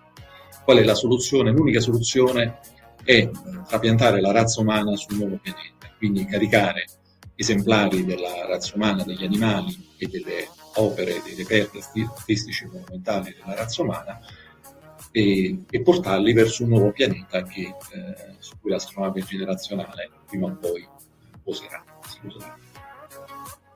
Come si vede, si tratta di un romanzo che ha l'ambizione, neppure troppo velata, di tenere insieme varie eh, sottogeneri della fantascienza, eh, da una parte c'è la classica eh, distopia, quindi l'immaginazione, la concezione del peggiore dei mondi possibili, che purtroppo il, l'umanità, non memore degli errori commessi, eh, trapianta sulla, sull'astronave. C'è l'apologo catastrofico alla Ballard, quindi eh, la visione di una Terra eh, sopraffatta da un evento apocalittico derivante dalla, dall'ambizione, dalla hubris dell'uomo, c'è il viaggio generazionale, quindi l'astronave che parte dalla Terra e eh, intraprende una lunga parabola nella, nella, nell'immensità del cosmo attraverso le generazioni. Infine c'è anche il thriller ufologico, quindi l'idea molto X-Files per intenderci di una cospirazione volta a coprire l'esistenza, le tracce di una presenza aliena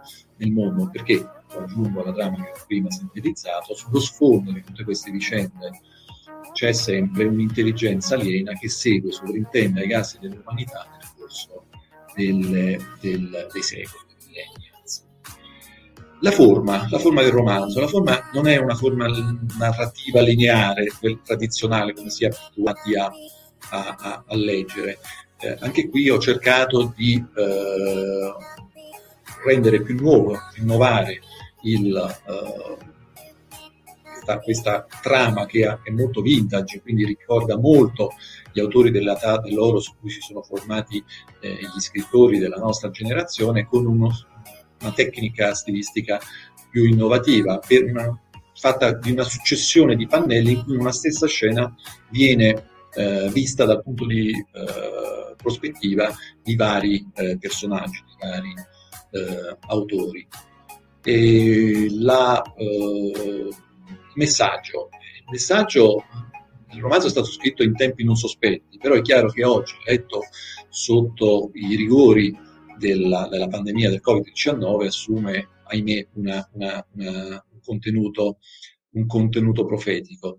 La, il taglio del romanzo eh, è, all'inizio può sembrare al lettore pessimistico, in realtà c'è una chiusura eh, ottimistica che eh, apre su una visione più rosea del futuro che attende la l'umanità. Io vi vorrei proprio lasciare con un estratto tratto dal libro, questa è la copertina, eh, in cui questa, questa visione ottimistica viene esplicitata. I personaggi di questa storia finiscono per assomigliarsi un po' tutti, in questa tensione costante verso il superamento dei propri limiti, in questo contrasto mai risolto con la finitezza dei propri mezzi e l'infinitezza dei loro obiettivi. La traversata nello spazio, il viaggio dalla Terra alla nuova Terra attraverso la dimensione illimitata, finita, insondabile dello spazio, diventa così la metafora dell'oltrepassare la morte verso una nuova. Ecco, con questo messaggio di speranza vi saluto, vi ringrazio per l'attenzione e spero che vogliate leggere il mio romanzo e farmi sapere che cosa pensate. Grazie ancora.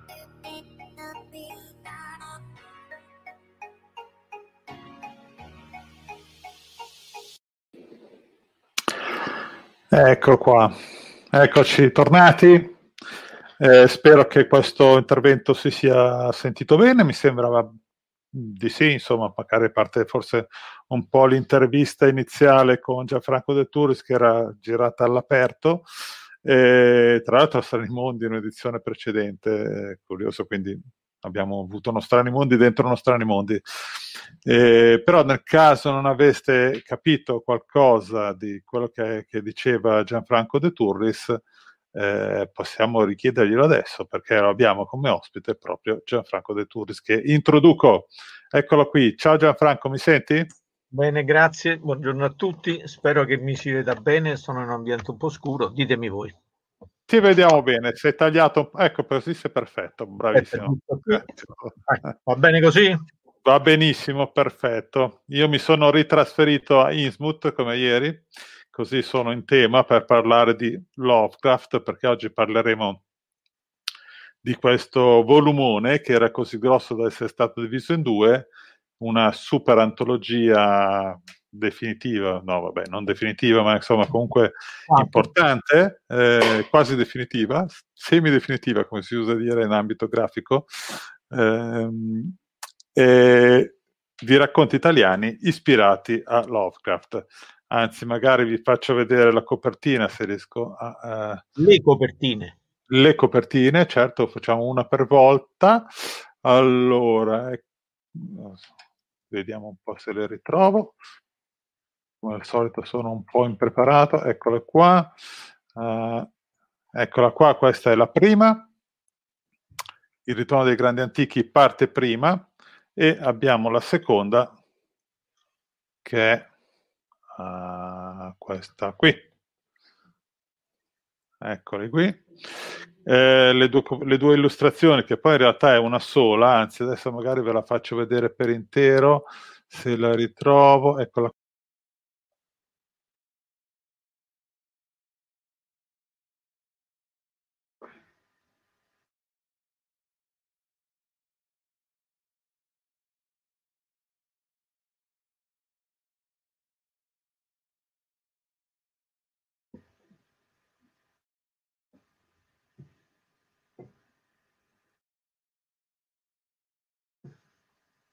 Eccomi qua. Bisogna essere un po' precisi con questo programma, si rischia sempre di fare un pasticcio. Comunque, questa è la copertina, l'immagine di copertina di eh, Giuseppe Balestra, eh, con questa idea di fondo che a me piace molto, cioè collegare Roma e Milano, cioè la casa editrice del curatore, la, e la città del curatore e la città della casa editrice, in questo tutto unico eh, con due grandi antichi Lovecraftiani non mi ricordo chi sono, ma gli esperti Lovecraftiani lo sapranno, con queste due piramidi che ci sono nelle due città, eh, la piramide di, di, come si chiama, non mi ricordo più, come si chiama? Cestia a Roma. Cestia, esatto. E la piramide del, del, della sede della nuova Feltrinelli che c'è a Milano, eh, vicino al cimitero monumentale. Allora, Gianfranco, parliamo un po' eh, di questa antologia come è nata l'idea di una nuova antologia Lovecraftiana? Classica domanda. Dunque, eh, io mi occupo di Lovecraft, come molti nostri spettatori sapranno, da tantissimi tempo.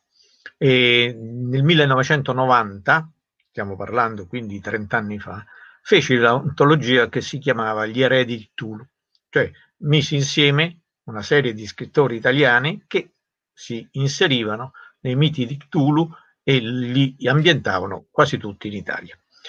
Erano autori che venivano dal premio Tolkien e altri. Dopo 30 anni, in una conversazione conviviale con un mio vecchio amico che è Antonio Tentori, sceneggiatore di fama, è venuto, ci è venuto in mente di dire, ma come è possibile scrivere ancora oggi racconti con questo tema senza dire banalità, senza, cercando di rinnovarli. L'idea che è venuta è stata quella di ambientarli nel mondo di oggi e di immaginare che in genere queste entità inventate da Lovecraft possano essere dietro ai malanni di oggi. Naturalmente questa era l'idea di base che poi è stata sviluppata dagli autori che sono alla fine diventati ben 27, tant'è vero che la cosa mi è sfuggita di mano, devo ammettere, e eh, grazie a Sosio si è pensato di dividerla in due volumi perché uno solo diventava tro- non solo troppo lungo ma soprattutto troppo costoso. La eh, soluzione è quindi quella di avere due tomi in, ri- in, cui gli autori sono divisi in rigorosamente in ordine alfabetico dall'A alla G, dalla L alla V, dove i lettori possono trovare dispiegato questo nuovo universo eh, Lovecraftiano al giorno d'oggi, al 99% in Italia. Eh, ci sono autori di diverse generazioni in questo libro. Eh, ci sono naturalmente dei, eh, dire, dei, veterani, dei, veterani, della fantascienza, del fantastico, come Prosperi, eh, vedo così, adesso vado un po' occhio, Alto mare, eh, Alto mare certo, De Pascalis, Genovesi, e poi ci sono degli autori venuti eh, alla ribalta più di recente, ah, c'era anche Francesco Grasso, lo possiamo collocare un po' a metà, e altri venuti alla ribalta più di recente, come per esempio Alessandro Forlani, vincitore di un premio Urania, Max Gobbo. Eh, quindi insomma il, lo spirito di Lovecraft si continua, va avanti nel, nel, sì. negli anni, nelle ere della fantascienza. Certo, uno, uno, in realtà uno dei risultati è stato alla fine parzialmente voluto, parzialmente involontario, di riunire scrittori di varie generazioni. Cioè, hai citato Prosperi, che è forse quello più non dico vecchio, ma anziano, alla mia età sostanzialmente, ed altri man mano, appunto Altomare, Forlani, Alt, Grasso e soprattutto dei giovanissimi, ci stanno quelli che io considero dei ragazzi trentenni, che hanno dimostrato di aver assimilato bene il concetto di entità Lovecraftiana, eh, rinnovandola all'interno di una situazione ehm, attuale, dal punto di vista sociale, politico, culturale, eccetera, eccetera, eh, e cercando di rinnovare l'argomento. Quello che non c'è, eccetto l'ultimo racconto ricevuto, quello di Genovesi, che ne fa un accenno alla fine, è la, fa- è la storia che stiamo vivendo oggi, cioè l'emergenza sanitaria, la pandemia, Covid, il coronavirus, che i racconti sono stati scritti nell'arco dal marzo, dal marzo 2019 all'ultimo è quello di Genovesi, dal maggio 2020 ed è l'unico che ne fa un accenno. Cioè la pandemia attraverso questo eh, piccolo antico che è il coronavirus non, non è stata presa in considerazione. Sì, i mostri Lovecraftiani in genere sono giganteschi, invece ci troviamo ad affrontarne uno che è piccolissimo, che, che è molto più pericoloso probabilmente. eh, senti, se, se, tu dovessi descrivere eh, qual è lo spirito, diciamo, Lovecraftiano eh, che, che, che, identifica un racconto alla Lovecraft? Hai parlato di entità Lovecraftiane, ma proprio cercando di delineare questo concetto. Cioè, il, mi chiedi di delineare il concetto di eh, mostro Lovecraftiano? Non tanto di mostro quanto diciamo di storia Lovecraftiana. Ecco. Ma la storia Lovecraftiana vede l'entità, non diciamo mostro, perché certe volte sì. non lo è, eh, al centro della storia. Come ho cercato di far capire, di spiegare nella mia introduzione, eh, che cosa caratterizza queste invenzioni letterarie di Lovecraft? Il fatto che esse non sono dei comprimari, delle cose all'atere, ma dei veri e propri personaggi. Sono quelli che, intorno a cui gira la storia. Eh, sotto molti punti di vista, naturalmente, perché queste entità sono le più diverse possibili, soprattutto quelle inventate dopo di lui, che sono di tutti i generi, cioè anche quelle microscopiche, non ci sono solo esseri giganteschi come Cthulhu o altri. Eh, quindi la caratteristica è quella di essere delle entità simboliche che rappresentano il, le magagne, diciamo così, del nostro mondo e che eh, sono al centro delle singole storie. Eh, più che delineare diciamo così, un filo conduttore comune di tutti questi racconti, la caratteristica è proprio quella che sono molto diversi uno dall'altro, proprio perché le, queste entità, questi esseri, permettono all'autore di eh, realizzare eh, trame molto diverse tra di loro, anche se poi il fine, il, quello, il retroterra, diciamo così, è comune. Ci sono anche delle storie brillanti questa antologia, sì, quindi non, non sì. sono necessariamente horror, diciamo, o no, inquietanti. Tra queste 27 storie ci sono di, dei tipi tutti diversi. Ci sta la storia sentimentale, ci sta la storia eh, poliziesca, ci sta la storia umoristica, eh, quella di, Gob, quella di Gobbo, per esempio, e quella di Grasso, che è specializzato in questo tipo di racconti, eh, sono le semplificazioni. E questo significa che non si deve fare solamente, si può fare semplicemente un racconto eh, rabbrividente, ma anche un racconto così eh, leggero, nonostante che i protagonisti siano queste entità. Eh, senti, parlando eh, più in generale di Lovecraft, adesso uscendo un attimo dal discorso dell'antologia, ehm, sto notando che questo scrittore eh, negli ultimi anni in qualche modo sta conoscendo una nuova popolarità. No? Da una parte c'è stata un, diciamo, una popolarità negativa, poi magari ne parliamo più diffusamente, quando è stata anche eh, cancellata la sua faccia dal premio eh, World Fantasy, dall'altra invece una popolarità eh, positiva, nel senso che eh, escono libri, escono saggi su Lovecraft, è arrivata persino una serie televisiva che si chiama Lovecraft County. Eh, Come mai secondo te c'è questo revival di Lovecraft? Ma eh, a mio parere, mh, più che un revival è una continuità. Io credo che questa notorietà mondiale sia sempre esistita ed è eh, balzata agli occhi di, tu, di molti all'improvviso per qualche motivo particolare, ma sotto traccia è sempre esistita, i suoi libri sono sempre pubblicati, ci sono tantissimi scrittori in tutto il mondo che si ispirano al suo universo fantastico, alla sua mitologia, quindi la questione è semplicemente, diciamo così, mass mediatica, ci si accorge di lui solo per qualche motivo particolare. E questi motivi particolari per me sono spesso, eh, diciamo così, delle scuse di, di tipo ideologico per fare riferimento a quello che tu dicevi, perché per, dal mio punto di vista, molti forse non saranno d'accordo, ma io l'ho sempre pensata così, il, quello che è importante di uno scrittore è quello che scrive e non le sue idee eh, che stanno alle spalle del racconto e che certe volte si possono esprimere nel racconto, nella storia, e certe volte no. Il problema è che viene eh, diciamo così, boicottato o viene eh, criticato uno scrittore se per il semplice motivo di avere certe idee di qualsiasi genere, non parlo semplicemente di un certo tipo, cioè, e eh, solamente per il fatto di averle e non perché ha scritto dei brutti racconti. I racconti possono essere meravigliosi, però lo si critica, lo si boicotta per quello che c'è dietro di essi.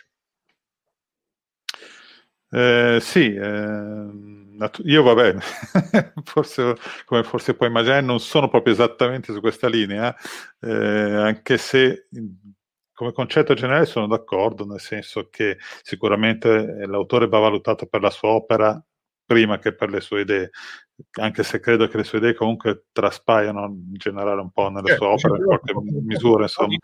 Eh, però mh, magari può essere diverso dire eh, facciamo un premio che riporta eh, l'imma- l'immagine del volto di Lovecraft se uno proprio non eh, crede che sia un personaggio da eh, ehm, onorare in questo modo. Però se ne può discutere questo. Probabilmente il discorso su Campbell era un po' diverso perché comunque Campbell aveva un ruolo non di scrittore ma di editor, quindi le sue idee incidevano su quello che eh, lui faceva in modo molto diverso da quello che può essere eh, per uno scrittore, insomma, no? Certo, era un direttore editoriale, era il direttore delle riviste, quindi ovvio, come per, cosa che vale per tutti i direttori delle riviste, quando scelgono i loro collaboratori e le storie dei loro collaboratori, pretendono alcune cose. Però ricordiamoci che Campbell, sulle riviste di Campbell hanno esordito autori di tutti i generi, Asimov in primo, Anderson, Heinlein e tanti altri cioè autori che avevano idee al di là della loro narrativa diverse uno dall'altro. Quindi posso, senza fare nessun confronto con lui, ovviamente, ma nella mia carriera di eh, curatore editoriale, io non ho mai, dico mai, discriminato alcun scrittore italiano o straniero per le idee che aveva dietro, ma solo per l'opera che intendevo pubblicare. Eh, sicuramente questo ti va riconosciuto, infatti, anzi, futuro Fanucci, quando lo curavate tu De Fusco, ha introdotto in Italia autori come Spinrad, Dish, insomma, opere considerate abbastanza di sinistra che eh, e anche molto forti anche per certi argomenti. Eh. Sì, e noi siamo stati gli unici a pubblicarlo perché di tutte le collane di fantascienza degli anni 70 nessuno li aveva presi in considerazione, forse anche per la lunghezza, ma insomma non era quello il problema, o per la difficoltà di eh, lettura, perché erano opere sperimentali. Spinrad è un vero e proprio capolavoro sotto questi aspetti e noi lo abbiamo presentato in un certo modo, come anche Dish o altri. Quindi all'epoca, stiamo parlando degli anni 70, cioè anni abbastanza duri sotto certi aspetti, a noi di questo argomento non ce ne importava nulla. Li pubblicavano perché erano straordinari romanzi. Eh, eh, cosa, cosa, ricordi di questa tua esperienza di curatore di, di, una collana di fantascienza? Che poi in realtà hai fatto tante altre curatele di vario genere, ma insomma in quel caso con la, con la Fanucci eri proprio eh, il curatore principale tu e Fusco, insomma, eh beh, di una certo. casa editrice importantissima per, all'epoca, ma anche, insomma, anche adesso eh, rimane una, casa, casa editrice, una delle case editrici specializzate, più o meno specializzate, più importanti. All'epoca ce n'erano molte meno e Fanucci erano delle due o tre più importanti. È, è stata forse perché era, eravamo, eravamo, avevamo 50 anni di meno, 40 anni di meno, è stata un'esperienza straordinaria, molto bella, molto faticosa, facevamo tutto da noi e eh, soprattutto perché eh, eravamo al centro di una polemica ideologico-politica che su certi aspetti non, non, non avremmo mai immaginato. Eh, siamo, ricordiamoci, siamo negli anni 70, siamo dopo il 68, siamo negli anni di piombo, quindi è ovvio che ci fossero queste certe suscettibilità, però francamente nell'ambito specifico della fantascienza non ce lo saremmo mai immaginato e noi abbiamo semplicemente continuato a fare quello che ritenevamo il nostro dovere, eh, presentare romanzi di un certo tipo, inquadrarli da quella che era, eh, sotto quella che era il nostro punto di vista culturale, lo dicevamo in maniera esplicita, ma che cosa impediva di farlo se non un conformismo di un certo tipo, in questo caso di sinistra?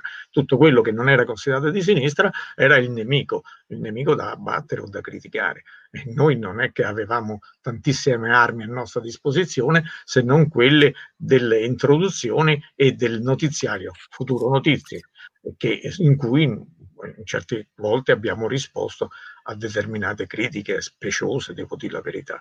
Mm, però, ripeto, è stata una bellissima esperienza, eh, che indietro al tempo si può tornare solo nei romanzi fantascienza che noi pubblichiamo, però ci tornerei volentieri.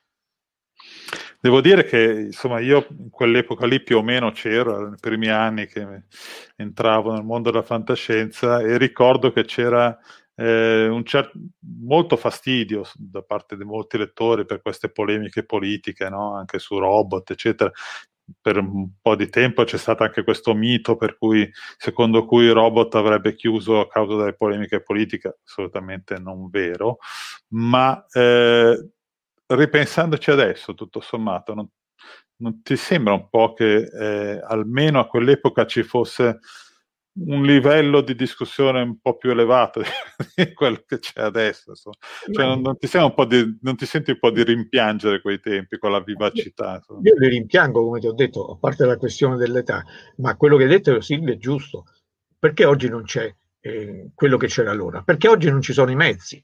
Su dove vai a fare discussioni, polemiche o dibattiti? Tu mi dirai in rete, su internet, che allora non esisteva però io forse per la mia età non, non lo vedo come uno strumento eh, diciamo, concreto su cui dibattere e lasciare una traccia. Allora c'erano le riviste, mm, c'era Robot, le polemiche che sono iniziate sono iniziate spesso su quelle pagine, non certo da parte nostra, per autori che adesso sono scomparsi sia fisicamente sia dal punto di vista pubblicistico, è inutile il caso di ricordare i nomi. Ma che ti devo dire? Oggi forse sarebbe necessario fare qualche cosa, scrivere e dibattere su qualche cosa di più approfondito. Però, ripeto, non solo dove farlo, ma su che cosa possiamo fare queste polemiche o queste discussioni semplicemente. Si pubblica meno di allora. Eh, mi ricordo che tu avevi pubblicato su Robot eh, la versione curata da me, o forse da Curtoni ancora, non mi ricordo se c'era ancora, non mi ricordo in che anno è uscito un articolo che parlava proprio di, eh, diciamo della rete, dei social, eh, ed, è, ed, è, uno, un argomento sul quale, uno dei pochi forse argomenti sui quali siamo abbastanza d'accordo, cioè sul, eh, sul no, degrado. Diciamo, questo, cui siamo d'accordo, dai. sul degrado del, del, della qualità de, diciamo, della comunicazione, della discussione che è stato portato dai social. Tu dici all'epoca c'era, eh, c'erano pochi posti in cui si poteva parlare, ma c'erano questi posti, quindi c'era il robot con le sue lettere, c'era la rivista di Fanucci, poi vabbè c'erano i quotidiani, eccetera. Oggi ci sono milioni di posti in cui si può parlare, è come se non ce ne fossero più, perché la discussione è così frammentata, è così eh, parcellizzata, è così eh, banalizzata, perché tutti hanno diritto di parlare, ma probabilmente non tutti hanno qualcosa da dire, però lo dicono lo stesso e alla fine anche chi avrebbe qualcosa di più da dire si finisce per essere trascinato in questo, eh, fiume di, di, banalità sui dettagli più, più minimi perdendo di vista no? ed è una cosa che riguarda non soltanto l'Italia non, soltanto, non certo soltanto la fantascienza non soltanto l'Italia ma riguarda il mondo intero penso e probabilmente riguarda anche la classe politica perché eh, in generale mi pare che eh, si sia persa completamente una visione, no? si guarda soltanto alla prossima elezione che normalmente è fra un mese, ma sto decisamente divagando.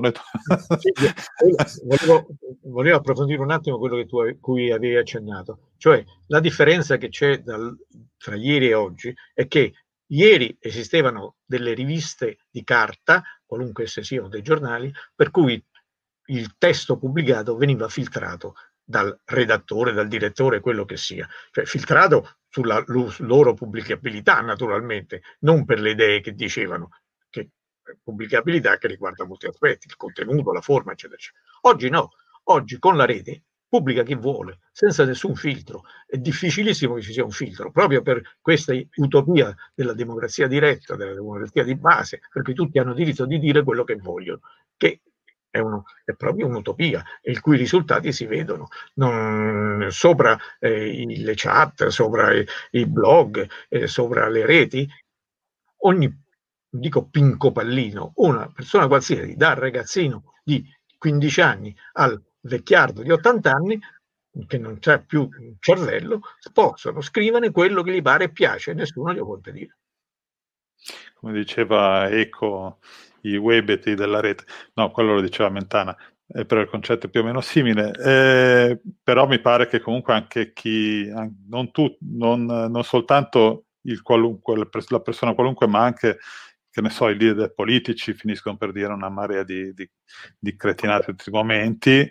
Non solo, ma forse è dovuto anche al fatto che la rete, la rete non è carta, perciò le cose non restano, eh, eh, arrivano tranquillamente a dire una cosa un giorno e il giorno dopo il contrario, perché non c'è più memoria. La memoria del, degli esseri umani si è ridotta alla memoria dei pesci rossi, per cui il giorno dopo hanno già dimenticato tutto.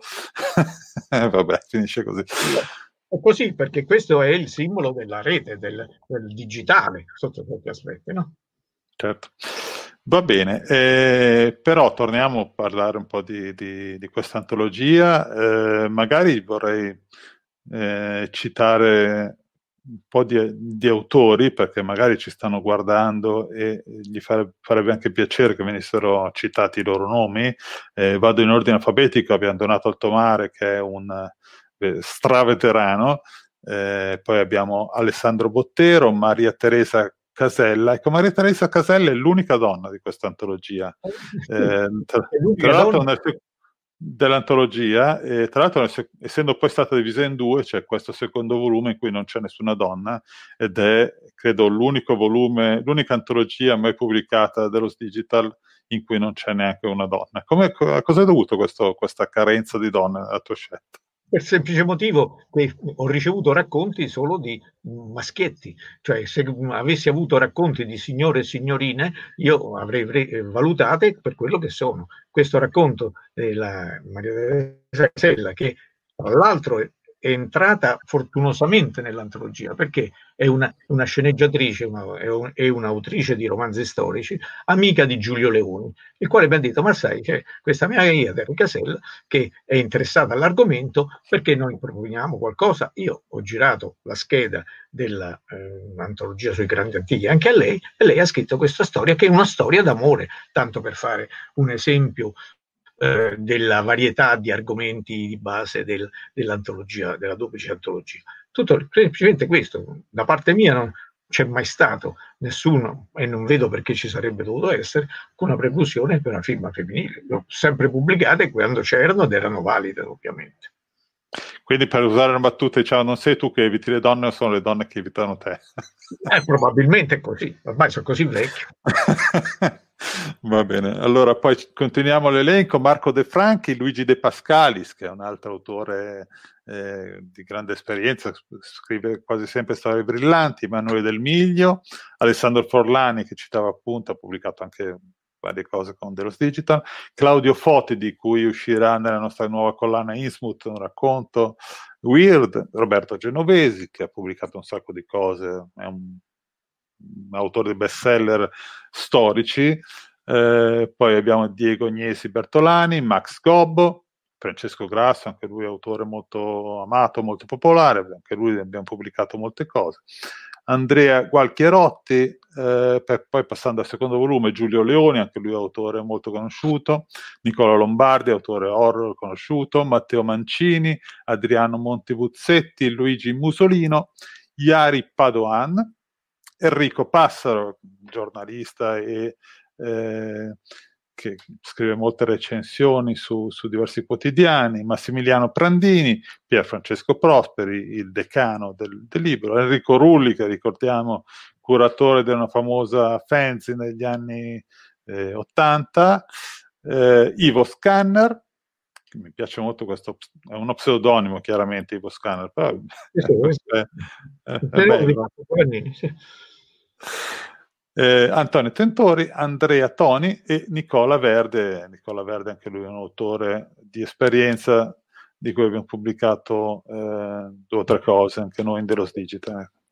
Come vedi, ci sono autori di tutti i geni, tutte le generazioni e soprattutto autori che alcuni di questi, quelli per dire genovesi, De Pascalis, eh, Leoni, eccetera, che hanno fatto il salto dalla, dalla specializzazione all'editoria generalista e questo è stato molto importante, portando, eh, conducendo appresso alla loro firma anche i generi che scrivevano. De Pascali ha scritto anche molti romanzi storici, come tu hai notato, ma Genovesi, nella sua serie della regione occulta, ci ha messo dentro la, il fantastico. Sì, sì, sì. E, e poi eh, naturalmente c'è l'introduzione di Gianfranco De Turris e una nota introduttiva anche sul secondo volume. Eh, che cosa racconti nella tua introduzione? Racconto quello a cui ho accennato brevemente all'inizio, cioè eh, l'origine dei miti, eh, la loro divulgazione, la loro strutturazione, il fatto che Lovecraft all'inizio ovviamente soprattutto quando scrisse Dagon nel 1917, non aveva assolutamente in mente di eh, elaborare una cosmogra- cosmogonia strutturata, il che è venuto poco a poco alla volta, grazie anche alla, ai suoi amici che lo contornavano, Howard, eh, Bloch, eh, e compagnia bella, e eh, poi l'idea, come è nata l'idea di questo libro, è quello che ne è uscito fuori. Eh, ho fatto anche un po' di statistiche, eh, forse agli ascoltatori, ai telespettatori, non so come dire, e interesserà, cioè il Lovecraft, eh, ha, mm, diciamo, l'entità della sua mitologia nell'ambito di quello che lui personalmente ha scritto sono una ventina quelli scritti nei racconti, nelle lettere, nelle poesie, eccetera, eccetera. I suoi amici seguaci, diciamo, quelli noti, ne hanno elaborati un'altra ventina. Però a partire dalla morte de, di Lovecraft nel 1937 fino all'ultimo calcolo è stato fatto nel 2008, mi sembra, eh, in tutto il mondo i vari scrittori, quindi non solo di lingua inglese, ne hanno elaborati almeno altri 200. Quindi le, eh, il Pantheon di Lovecraft, come ho scritto, eh, il Pantheon dei miti di Cthulhu eh, fa concorrenza ai Pantheon centroamericani che sono affollatissimi di divinità. Quindi oggi come oggi, mm, se uno va in rete e trova ehm, su Wikipedia, Wikipedia eh, i nomi adatti, ne trova che, sono, che oggi sono tra i 200 e i 400. Accidenti. Eh, la fantasia non ha limiti, basta che siano originali. Sì, sì, sì. È, una, insomma, è un autore che ispira a, a, certo, a continuare certo. la sua opera, un po' come Conan Doyle con Sherlock Holmes, no? che ha creato un, un genere, diventano un po' un genere letterario creato esatto. su, su un autore. Una delle cose che ho scritto nell'introduzione. cioè, oggi si conosce, se tu vai e cerchi con Google e metti Cthulhu, vengono fuori qualche, decine, qualche milione di citazioni che sono superiori a quelle di Lovecraft. Cioè, la creatura ha superato il creatore, come in realtà, pur essendo un mostro, eppure brutto, ma come in realtà Sherlock Holmes è più noto di Conan Doyle, tanto per certo. dire uno, pure Tarzan è più noto di Edgar Rice Burroughs. Gianfranco, è sempre un piacere discutere con te, eh, dovremmo farlo più spesso. Eh, io ti ringrazio moltissimo, adesso il nostro tempo è terminato già da un minuto e siccome io sono un po' nazista con i tempi, non andrei oltre. Ringrazio te, ringrazio voi e quando volete, basta che me lo dite in anticipo e mi attrezzi tecnologicamente, cosa a cui sono negato, si può benissimo fare. Te la sei cavata benissimo questa volta. Grazie infinite. Grazie a allora, voi. alla prossima volta. Ciao ciao. Arrivederci. E eh, eccolo qua. Tolgo Gianfranco e faccio entrare Daniele Corradi. Ciao Daniele. Buongiorno. Ciao. Ok. Sì, ti sento e bene. faccio entrare anche i tuoi ospiti, Ilaria e Jessica, che sono in una schermata sola. Eccole qua. Ciao Ilaria, Esatto. ciao Jessica. Salve, salve a tutti, buonasera. Ok, vi, sento, perfetto. Perfetto, perfetto. Allora, eh, va bene, allora qui stiamo per parlare delle pubblicazioni di Dario Abate Editore. Eh, lascio quindi la parola a eh, Daniele, che credo faccia un po' il conduttore, e eh, io mi tolgo. Ciao. Arrivederci. Grazie Silvio. Allora, mi presento, sono Daniele Corradi, il direttore editoriale di Dario Abate Editore. Ciao a tutti. Eh, oggi vi presentiamo, abbiamo dato il titolo a questo evento Melita, la maledizione del sangue. In realtà è una fusione, eh, giusto per chiarire, tra i nostri due romanzi principali che presentiamo, che sono allora il, il mio, Melita, signora dei simulacri, e quello delle due simpaticissime ragazze, ovvero Blood Curse, che è appunto la maledizione del sangue, e loro hanno, hanno poi sottotitolato il richiamo del sangue. Allora, siamo nel genere, siamo, giusto? Ragazze, giusto? Sì, sì, giustissimo. Hanno entrambe il rossetto, io no. Sì. Eh, vole- volevamo renderci più Eh, presentabili. Bravo, diventato mio, ma siete, siete comunque presentabili, però così date un appeal diverso e di- veramente professionale alla, alla presentazione. Allora, eh, facciamo eh, seriamente. Allora, il genere, il genere, come si intuirà, è fantastico in senso ampio e devo dire che come Dario Abate Editore sono tanti, tanti, tanti i titoli di fantastico che trattiamo, dall'horror, come, come sono i nostri, i nostri due casi, eh, horror in senso ampio però perché si apre appunto alla contaminazione, allo young, alla fantascienza, al, al postmoderno, ad altri titoli che abbiamo di fantascienza, dopo ne vedremo qualcun altro, ehm, fantasy, drammatico, horror, oppure addirittura cose che non, titoli che non c'entrano nulla con il fantastico, ma che vanno magari sull'anali- sull'analisi psicologica, come Il cigno e la ballerina della Carluccio, che ha vinto il contest eh, Dario Abate Editore dell'anno scorso, oppure questo della Gabani, Il sigillo delle quattro piaghe, La scissione, che è di nuovo diciamo un fantasy, fantasy horror apocalittico. Abbiamo dei gialli, dei thriller, eccetera, eccetera. Insomma, è uno, spre- uno spettro ampio che abbraccia mondi strani e molto orientati però appunto al fantastico che ci piace tanto. Allora, ehm, io direi, dico due parole sul mio romanzo, poi sentiamo le ragazze e poi ci inter- interlacciamo, nel senso che ci faremo domande a vicenda. Allora, il mio romanzo Melita, Signora dei Simulacri, è un fantastico postmoderno, ehm, molto ispirato al cinema, a modelli letterari come Stoker o modelli cinematografici come ehm, per dire il Frankenstein, la sposa di Frankenstein di Whale del 35. Eh, vado al dunque della trama. Allora, l'amore. mm? Eh, questo mondo strano e direi orribile. Ehm, orribile perché? Perché abbiamo questo, questo regista, Davide Franco, che convive con, ehm, con una aspirante modella, tale Melita Bitoni, e in sostanza però hanno una relazione particolare per cui non riescono a ingranare. Ora, non so se avete mai provato, questo di Strani Mondi lo dico, lo dico un po' come critica, come autocritica simpatica, è un po' un mondo di nerd, quindi sicuramente vi sarete trovati nella situazione in cui voi desiderate quella persona, quella persona, e la guardate, ci passate del tempo insieme e non riuscite ad averla come, come vorreste. Perché? Perché lei è distante pur essendo vicina, perché lei pensa ad altro, perché lei sogna altro che magari voi non le potete dare. Ecco, il mio regista, il mio personaggio Davide Franco si trova pur con tutto il suo potere, con tutti i suoi soldi, con la sua famosità, in questa situazione. Cioè di fianco questa, questa donna piccolina, alta per dire un metro e non riesce a, non riesce a conquistarla come lui vorrebbe, a, a penetrarla, tra virgolette, in tutti i sensi, insomma, ma anche e soprattutto nel senso, cioè, nel senso del, dell'amore, cioè nel senso di fare tu a un'altra persona e di fare sì che pensi solo a te. Allora cosa, cosa cerca di fare? Quello che un po' tutti nella nostra vita cerchiamo di fare, ovvero di sostituire la persona reale con una sorta di simulacro frankensteiniano eh, che ci dia quella risposta che vogliamo. Poi ovviamente la realtà ci dà sempre risposte che invece non sono quelle del simulacro della donna costruita nel laboratorio, ma della donna reale.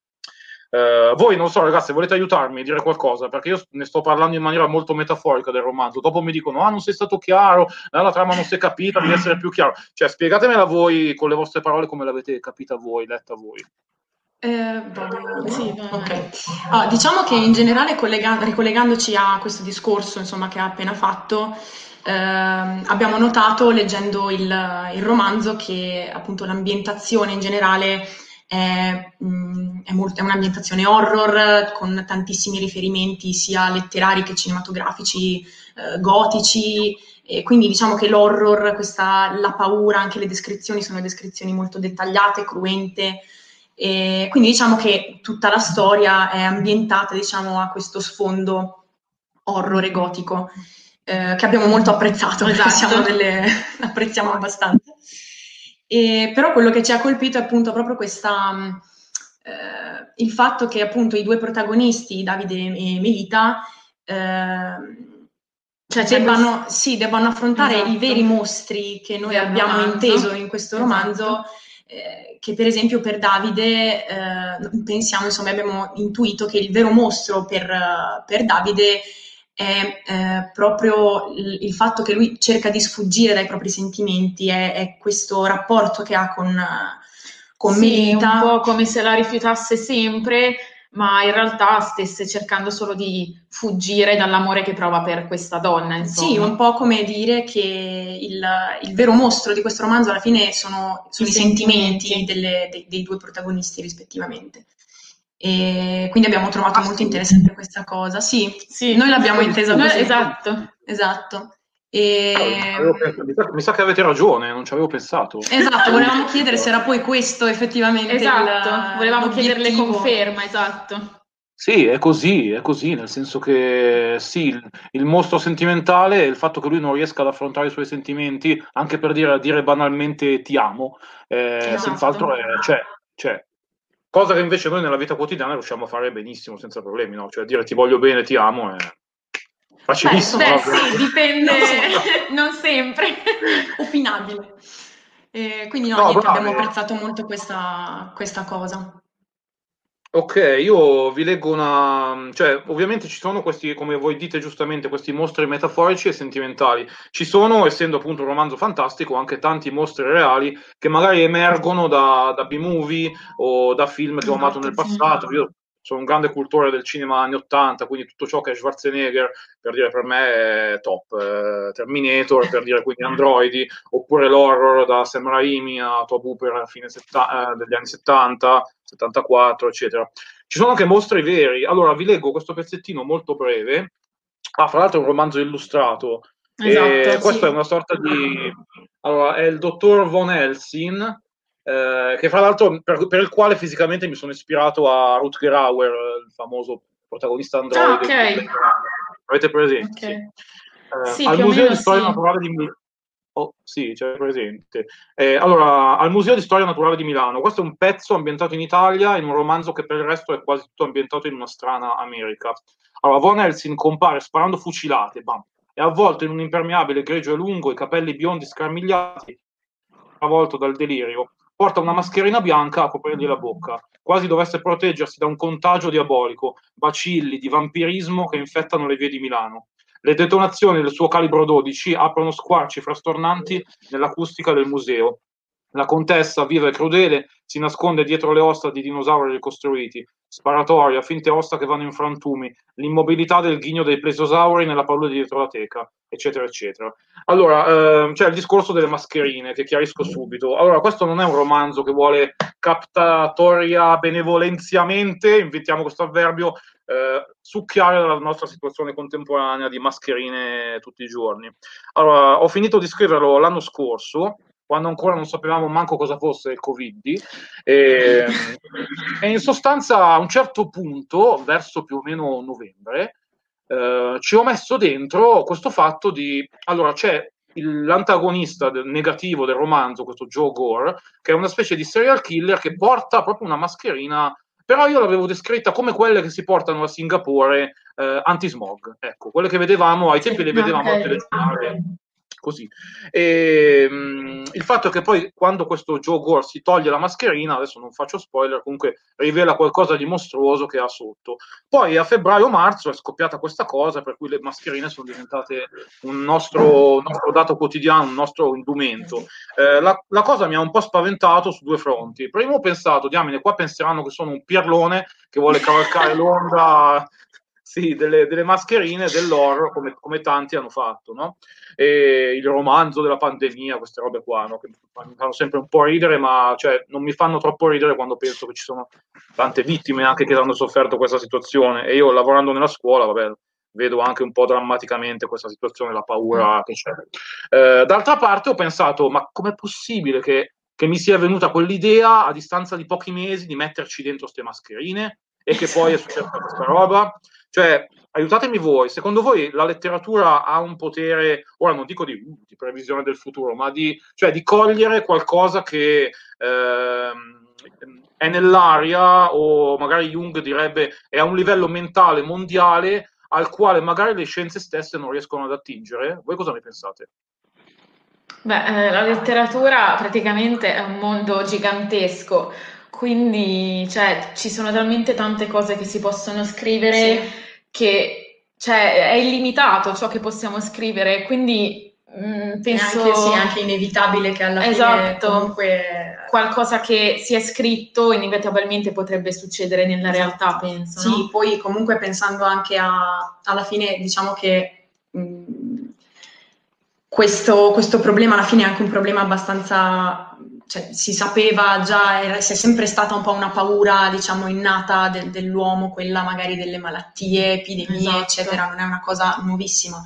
Certo, non, non, si poteva aspettare una cosa del genere, assolutamente, però magari sì, magari eh, lo scrittore ha una sensibilità diversa, sicuramente esatto. diversa e maggiore rispetto alla realtà e magari c'è stata qualche premonizione, non si sa, queste cose, la, la, la, natura dello scrittore è misteriosa, quindi ci può stare, possibile.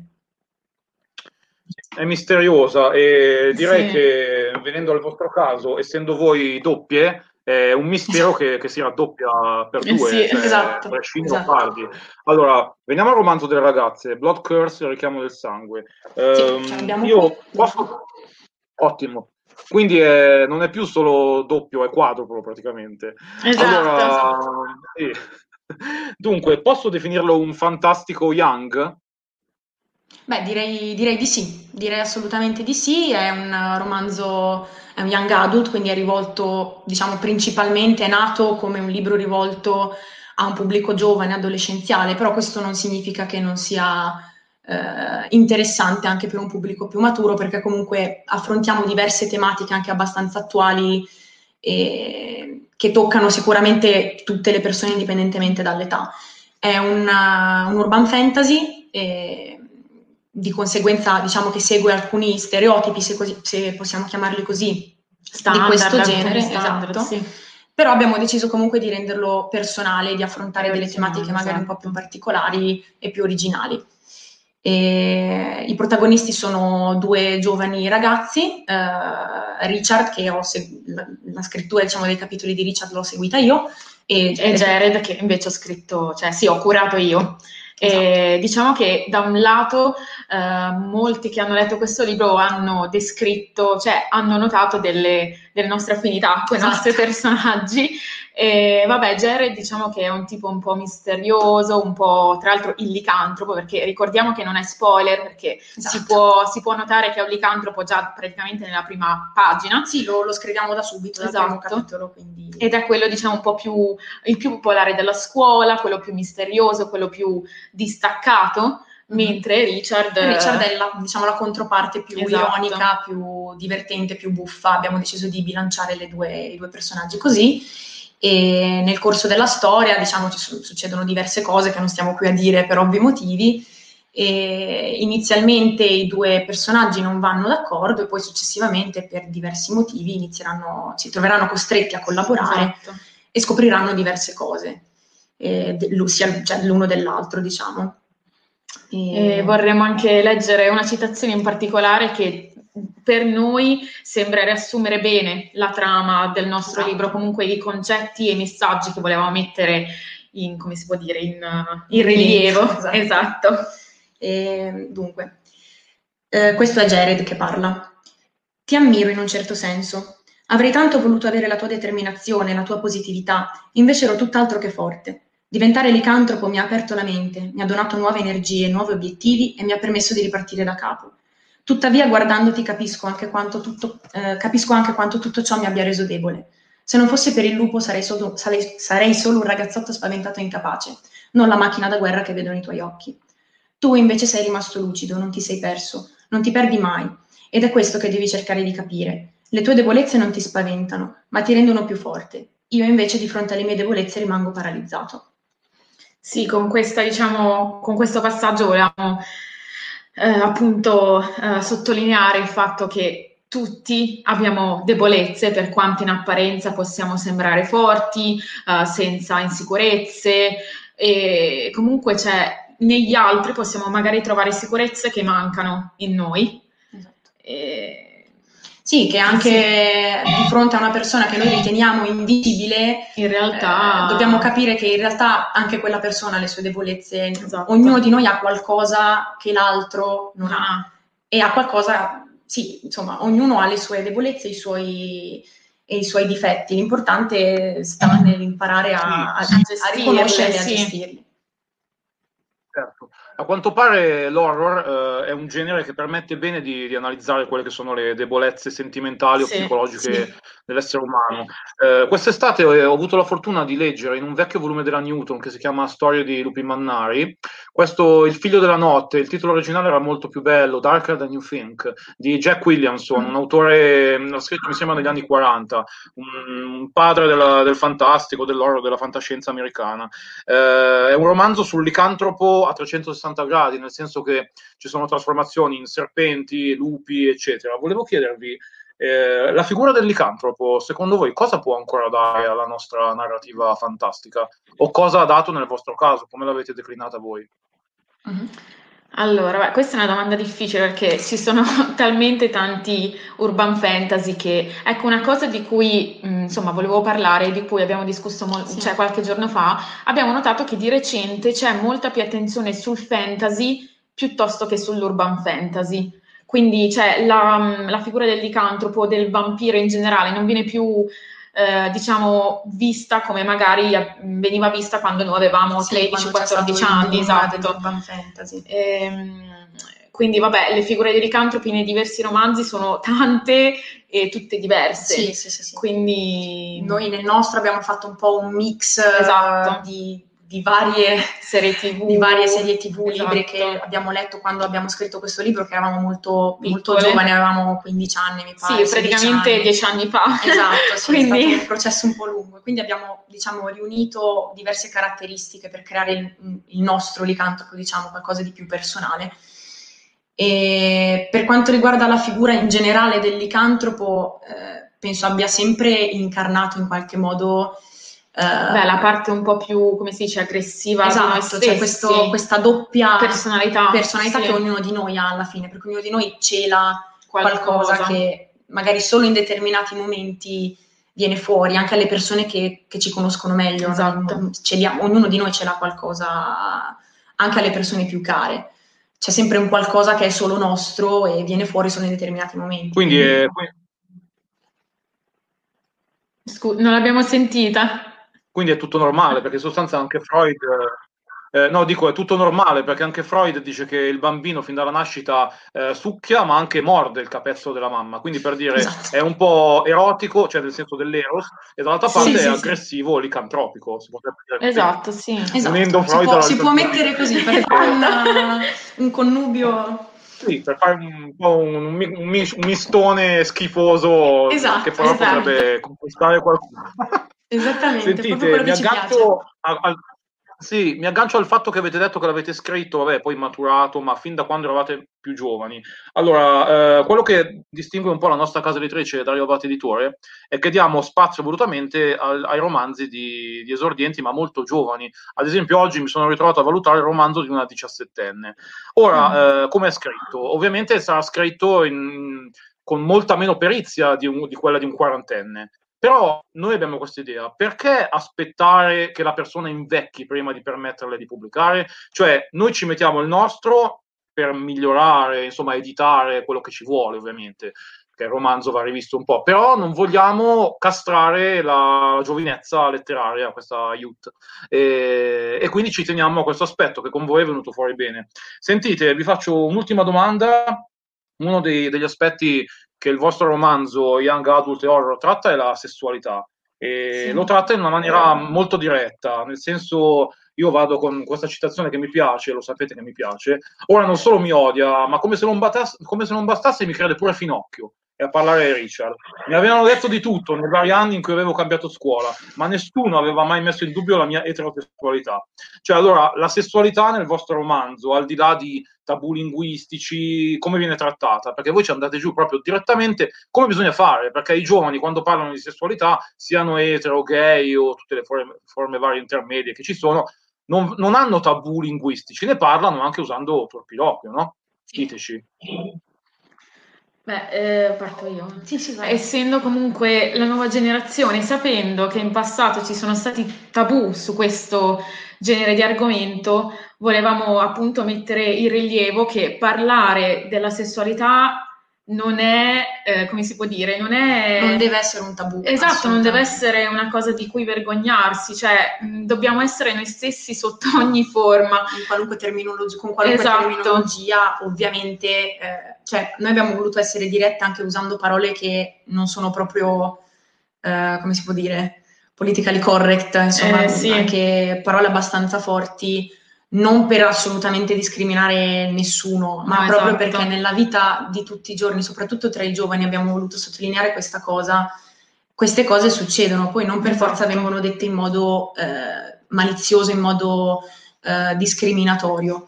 E quindi in, in- in qualche modo è per gettare luce anche su una realtà che è quella Esatto, giovanile d'oggi, sì. e per diciamo eliminare anche certi tabù magari Esatto, anche determinati- certi pregiudizi. Esatto. Eh, sì, per fare più luce su qualcosa di cui non si parla mai abbastanza, purtroppo.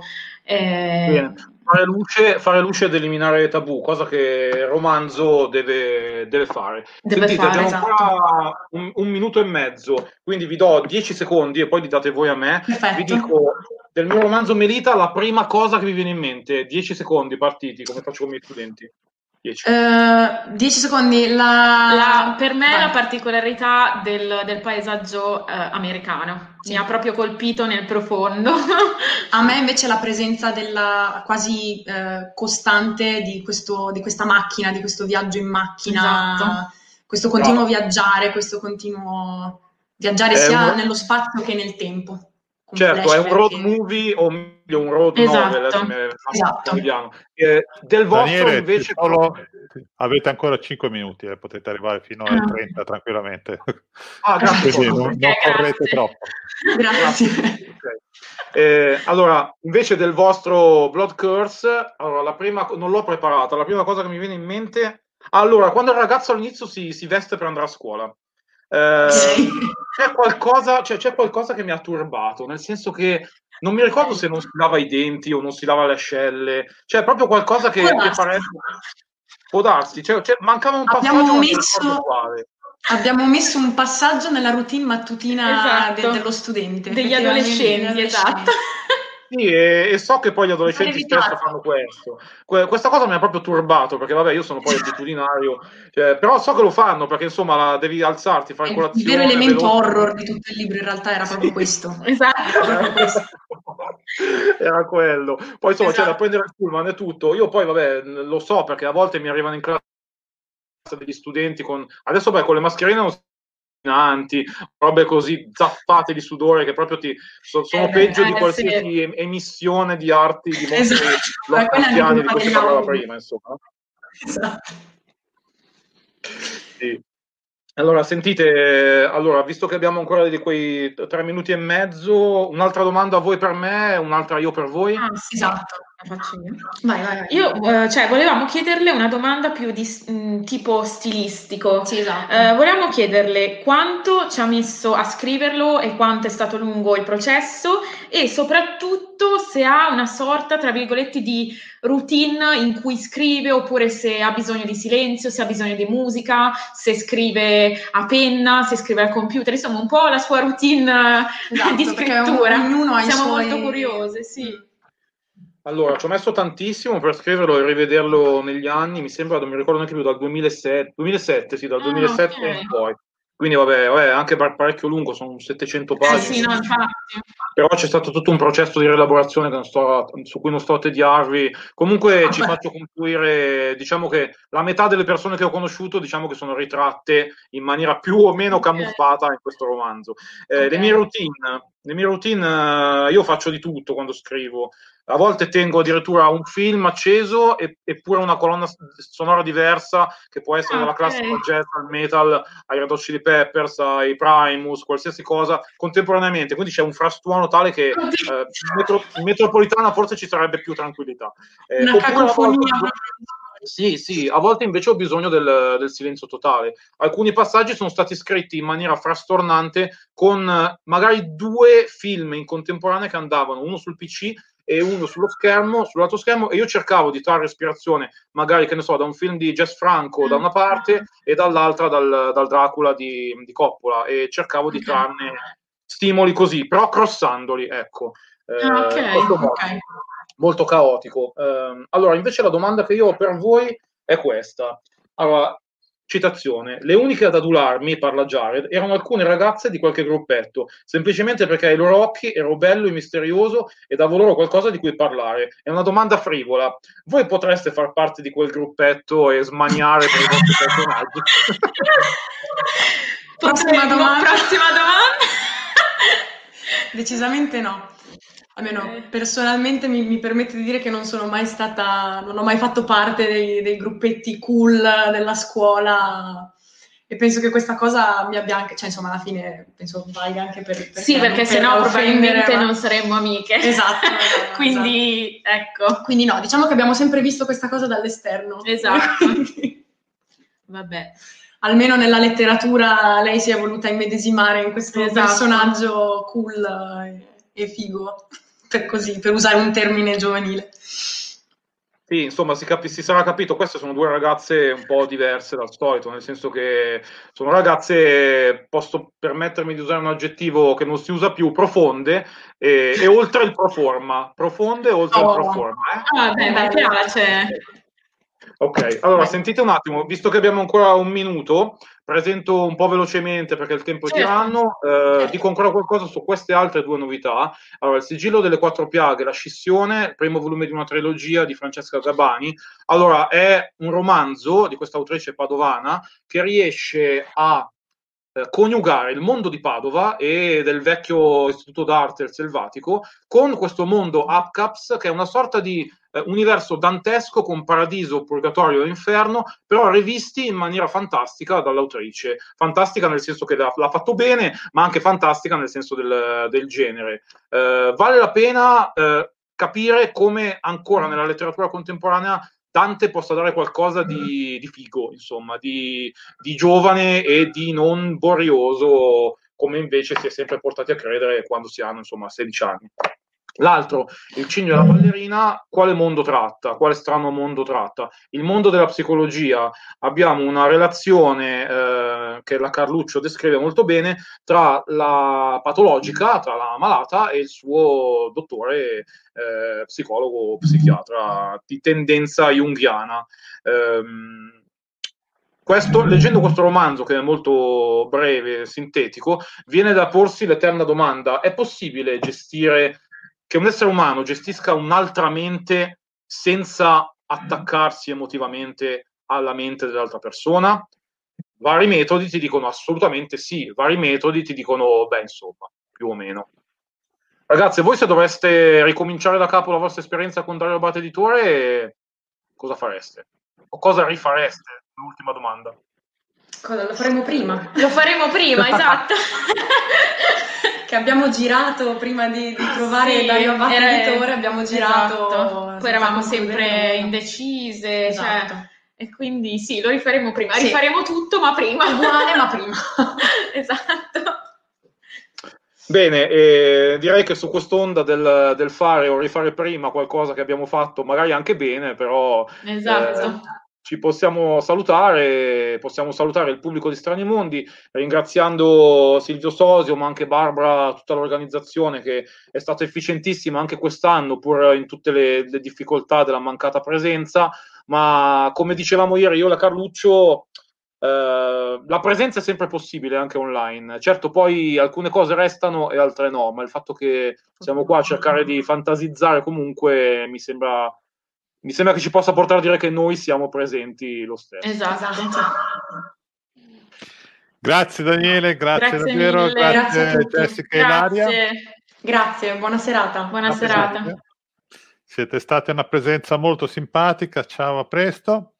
E eh, come vedete, io mi sono in questo momento mi sono trasferito all'interno di un sottomarino. Eh, cosa ci faccio? Stavo cercando una persona che non si trova, ma eh, adesso vedremo un po' di scoprire cosa, cos'è questa storia.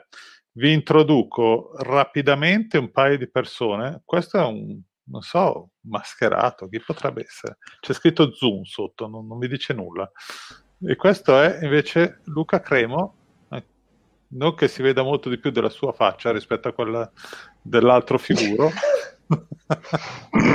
Va bene, eh, come, come dicevo, sono quei pazzi di Kippel.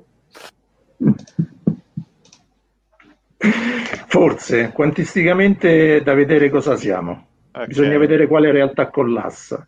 Va bene. Voi siete qui per presentare un film, giusto?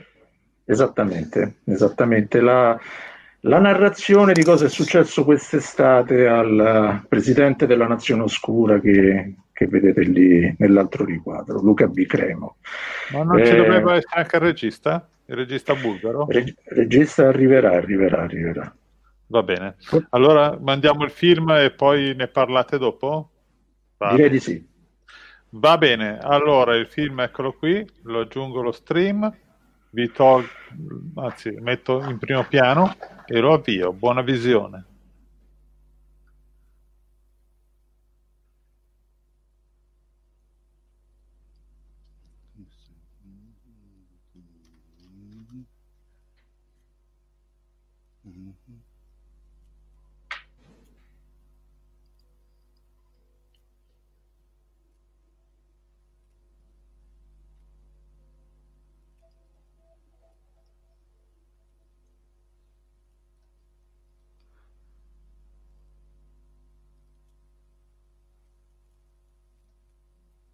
Rifacciamo perché come al solito quando faccio partire queste cose non si sentono. Allora, scusatemi, eh. È sempre, c'è sempre questo trick qui. È un, bo- Allora. è un boicottaggio, certamente. No, è, è StreamYard e, e siccome io invece il volume lo sento lo stesso, eh, non mi rendo conto, perciò devo chiedere agli altri se lo sentono. Allora, ok, ok, ok, via. E via, adesso dovrebbe sentirsi. Ok.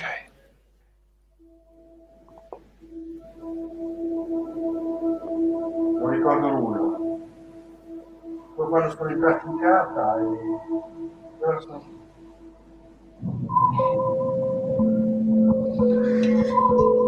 Per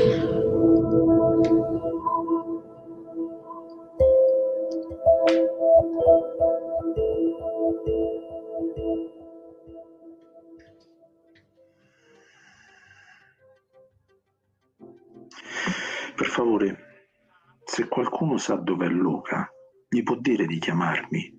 Io sono due giorni che sto provando a contattarlo e lui non risponde. Io credo che questi non siano scherzi da fare. Luca, Luca è strano, certo, però eh, non, ha, non, ha, mai fatto così. Non, non è mai stato uh, in silenzio per tutto questo tempo. Io sono, uh, non so, ho una strana sensazione. Insomma, i fatti a luglio, dal primo al 31, io sono stato l'intero mese in un paese della Calabria con mio figlio.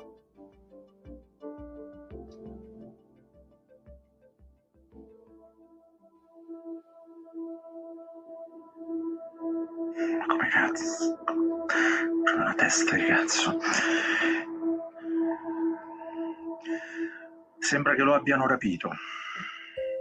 È arrivato un comunicato è stato sequestrato da... Allora, io qui ho, ho un comunicato dei templari del 6%.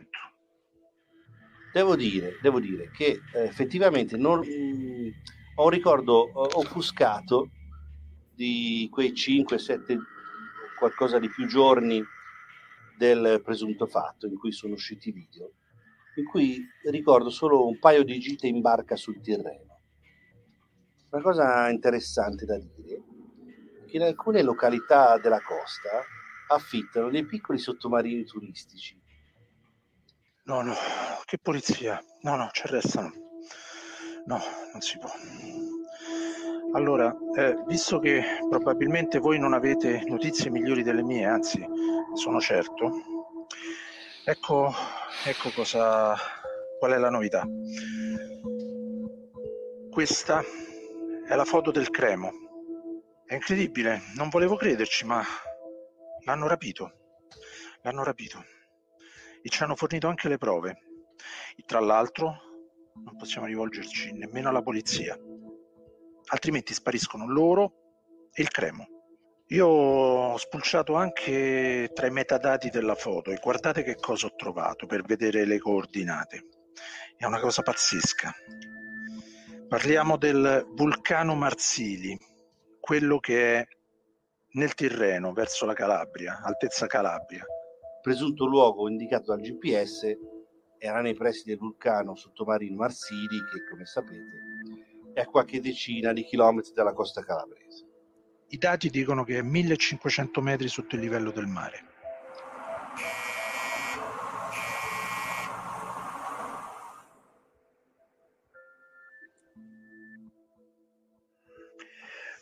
ho ricevuto un messaggio, un videomessaggio. Ve lo faccio sentire. Sono a bordo di, di una nave, credo sia, sia, un vascello. Non ho finestrini dove vedere, ma sento un, un forte odore di, come, come di sentina. Eh, mi hanno preso stranotte mentre ero a casa. hanno ragione ad avermi sequestrato, hanno ragione. Ho fatto alcune cose, magari non ve ne siete accorti, sono cose abbastanza, abbastanza gravi. Cioè, sono stronzate che io ho fatto a tutti i miei lettori, delle cose che, che ho scritto quando, quando, eh, nei miei romanzi, eh, però ci sono dei codici e, e questi codici non dovevano essere pubblicati erano segreti. Eh, Torreglia viene da Torre, Turn, e lì ho, ho creato una banca eh, con una, una criptomoneta, una moneta virtuale. E,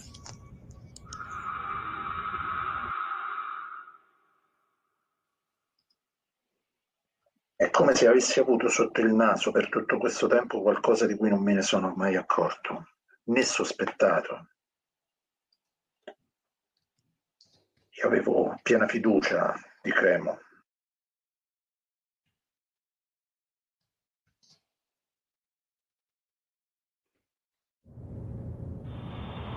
È, cominciato negli anni Ottanta, quando ho letto Operazione Mindfuck e allora ho capito, ho capito che potevo usare le parole, le storie per costruire nuove persone, non solo lettori, ma un mondo diverso, nuovo. E poi ho lavorato alla Shake, ho conosciuto gente, eh, lo ammetto, ho creato la nazione oscura, caotica, per manipolare la criptomoneta e creare un paradiso fiscale. Questo gruppo che si chiamano i Templari del 6% mi hanno sequestrato per un riscatto per fermarmi, per obbligarmi ad essere complice. A me la scelta. Io questa cosa qui non me la dimentico. Assolutamente no, non me l'aspettavo, devo dire. Quindi una butade, una, una controcultura, tutto quanto, il connettivismo, eh, la nazione oscura. Ecco i risultati. Sono arrivate alcune richieste del gruppo che ha sequestrato Cremo, quelli, quei templari del 6%. Dicono che esiste un codice, il P-Codex, che Cremo avrebbe nascosto in un posto a Torriglia e che vogliono quindi a Torriglia. Perché è un sistema basato sui libri, sto leggendo proprio il loro comunicato, che ha scritto e permette di accedere a un sistema bancario occulto, uno shadow banking. Shadow banking, mio Dio. Sono, sono tutti elementi di un piano, dicono, per pubblicare dati da decriptare e accedere a risorse finanziarie internazionali con la scusa della letteratura. E quindi anche il connettivismo? Chiedono 6 milioni di euro. Che stronzo, che stronzo che è.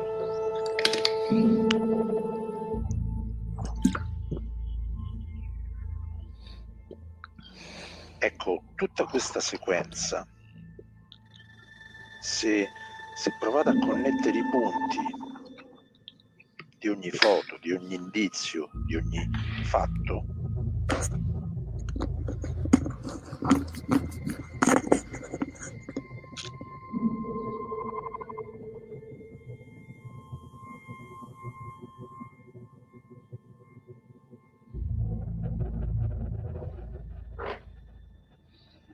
diventa chiaro che libertà, indipendenza, soldi, potere, controllo, il controllo, diventano tutte complicità con i poteri internazionali. Io, io l'ho sempre avuto davanti, sempre considerato come uno scrittore.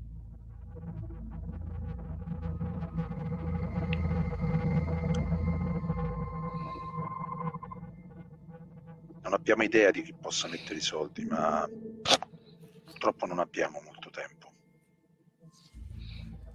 Per cortesia, dateci quello che potete. Quando poi Cremo tornerà, potremo capire finalmente cosa, cosa stava facendo. Ho sempre pensato che la fantascienza servisse per creare, non per qualche altro fine.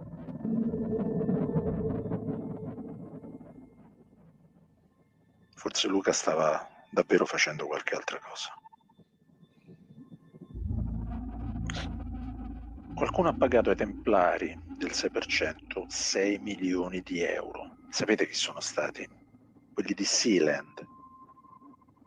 Ora immagino che eh, ricordiate il fatto che Cremo sia un cittadino di Sealand. Lo ha fatto da un po' di tempo, è diventato cittadino di Sealand da un po' di tempo. Pensavamo per, per affiliare la, la sua nazione oscura, pensavamo a un altro atto artistico, ma a questo punto sembrerebbe proprio di no.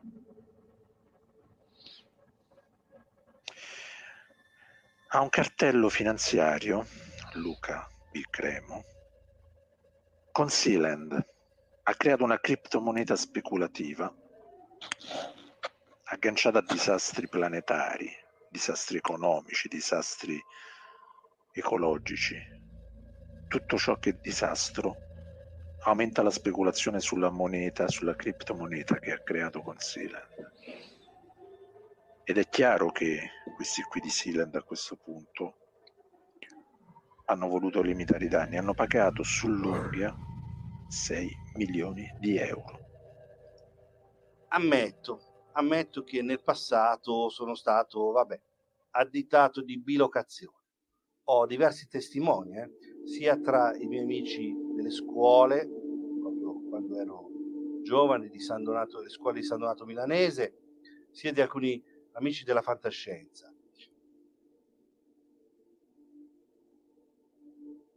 Vorrei leggervi inoltre questa, questa mail che, che viene da Silvio Sosio.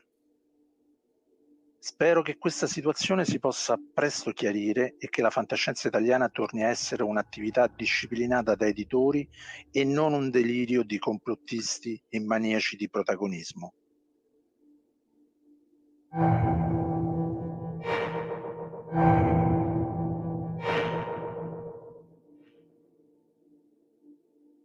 Compagnia di mercenari che è stata pagata da Sealand mi ha mandato questo video. Adesso ve lo mostro. Da quello che abbiamo capito, Cremo è sotto sequestro in un sottomarino dei Templari. Guardate.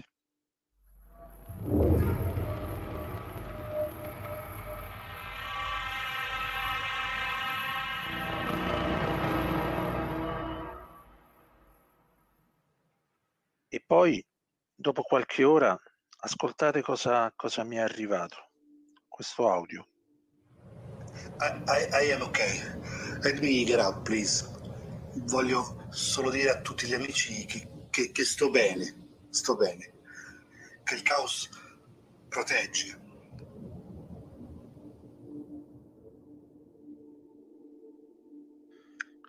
È possibile che Cremo sia, sia caduto dalla padella nella brace. Ci sono contaminazioni di altre squadriglie, di altri, di altri drappelli di ribelli o banditi, o come li volete chiamare. E, e la sensazione è che Luca sia ostaggio di questi, di questi personaggi. Allora, io sono certo della buona fede di Sandro, ma naturalmente io respingo al mittente tutte le accuse. Io non ho organizzato niente, anzi, io sono la vittima di questa macchinazione e il mio avvocato, Capacchione, è già al lavoro per individuare il vero responsabile, che naturalmente non è Sandro, ma è un altro personaggio che a occhi e croce, secondo me, è tra il mondo della fantascienza e la massoneria o la pseudomassoneria o il complottismo.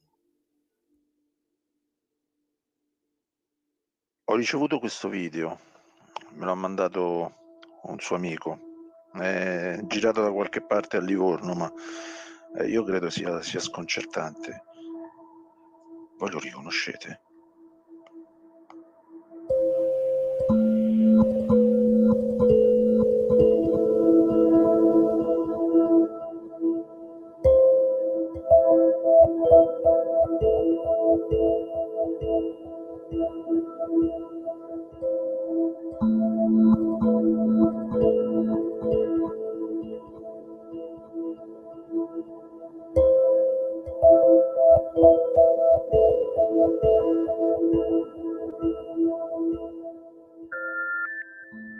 Era davvero il gruppo di mercenari che Sealand ha pagato?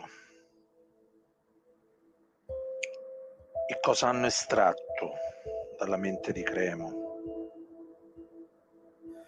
Non ricordo nulla. Solo quando sono entrati in casa e, e ora sono qui. Ho sentito, ho sentito gli audio di Sandro. Ho riconosciuto la mia voce, sì, ma, ma non riconosco nulla. Io quelle cose non le penso. Mi sembra siano passati mesi. Eppure sono solo pochi giorni. Voglio tornare alla mia vita di scrittore. Tutto quello che ho sentito è assurdo. Non ho mai scritto, non ho mai scritto per nessun'altra ragione se non quella di condividere le mie passioni con i miei lettori, i miei mondi. Mi spiace. Mi spiace che stiano girando queste voci su di me. Io non sono quella persona. Questa notte qualcuno ha fatto scivolare questa lettera qui, sotto la mia porta. Ve la leggo brevemente per farvi capire il tono, il tenore. Mister Luca Baroncini, ovvero Cremo, il proprietario e l'ideatore della casa editrice Chippo, l'officina libraria, deve essere lasciato in pace, deve essere lasciato libero di esprimersi. Nessuna azione deve essere presa in caso di rapimento. Tra le altre cose, dice che lui è come un, una piovra. In caso di rapimento non deve essere fatto nessun intervento, nessuna azione deve essere presa. Eh. È una sorta di lascia passare alla fine questo che, che Cremo aveva. Vi rendete conto? Vi rendete conto? Vi rendete conto? Rendetevi conto di cosa significa tutto questo, rendetevi conto di cosa significa tutto questo. Brucia, brucia, brucia, brucia, devi bruciare.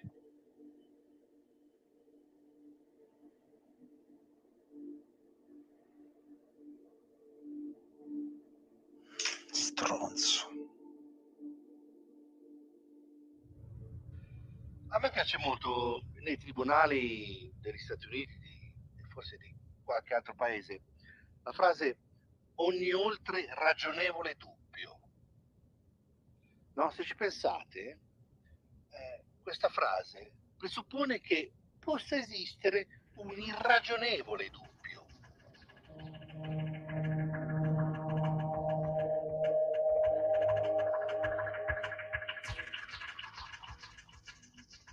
Per noi è davvero cambiata la vita, come se si fosse aperta una voragine sotto di noi.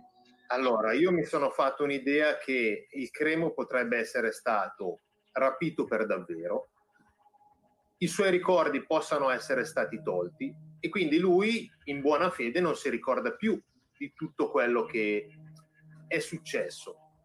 Cioè tu dici addirittura un lavaggio del cervello? È un qualcosa Determinato? Qualcosa di già visto in ambiti militari. Guarda, ti dico, eh, di questi fenomeni noi, io con i miei collaboratori, sono 10-20 anni che, se ne, che ce ne occupiamo.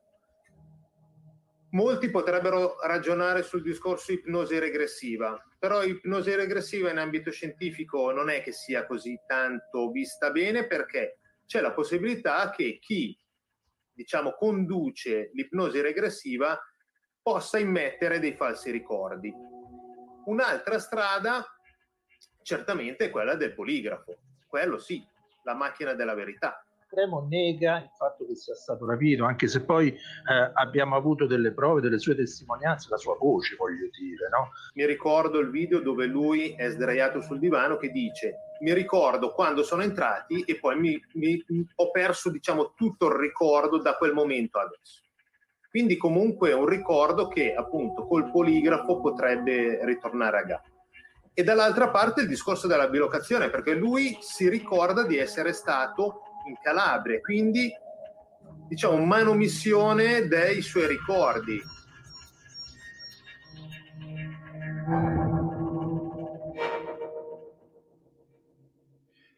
Mm, non lo so, io ho cambiato, ho cambiato cognome, eh, sono nato in un modo, poi ho cambiato. Non, non lo so. Questo è il mio nome attuale, sì, diciamo.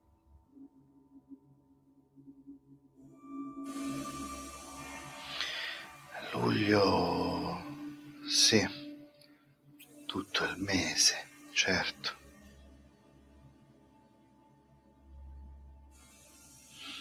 Calabria, sì. Ero in Calabria, sì.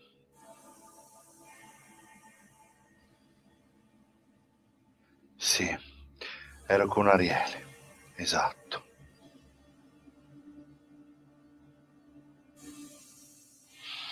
Eh, sì, ero io.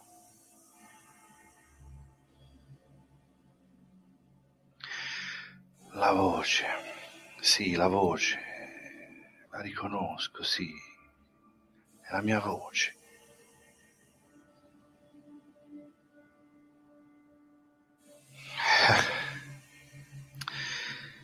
Il mondo è pieno di laboratori segreti, o semisegreti, anche alla luce del sole. L'importante è che non si sappia cosa si fa dentro. Eh, io sono stato sul mare Calabro, in superficie. Non so dove sia esattamente il Marsili, o meglio lo so, ma lo percepisco lontano come un sogno rispetto alla veglia, quindi come se fosse lì dietro. Sì, al momento ho 10 criptovalute.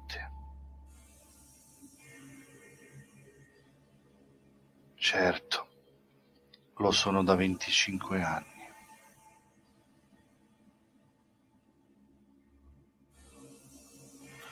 Eh, ci sono stati almeno due o tre casi. Sì. Uno in particolare, un, un operatore esoterico, mi ha visto in due luoghi a distanza di pochi secondi.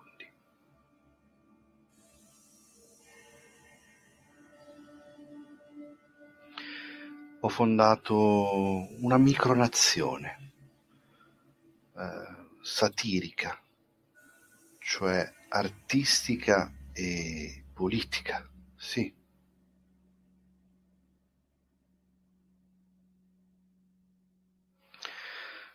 Nessuno è esentato dal rischio se fa qualcosa di interessante e innovativo.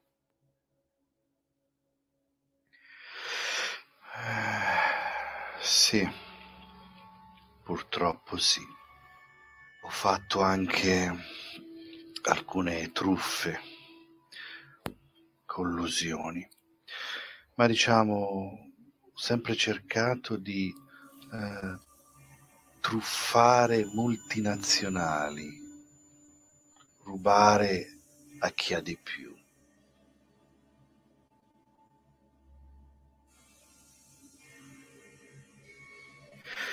Continuamente, continuamente, eh, ma anche rispetto agli altri. Eh, la gente racconta cose che cambiano nel tempo.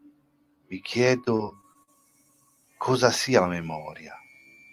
La memoria non è qualcosa di memorizzato, è qualcosa di ricostruito.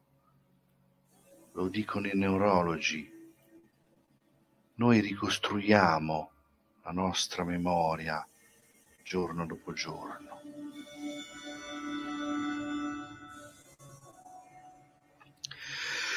Ah, Sì, o meglio, conoscevo la versione degli Shriners e dei Five Person Nation, ma credo che sia gente di quel giro lì.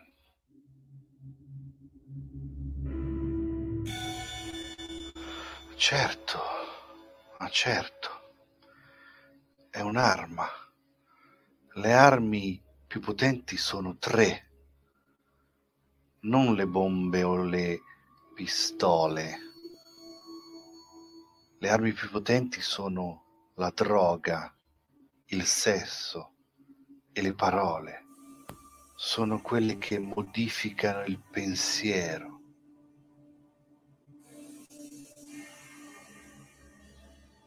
Niente è un fatto reale.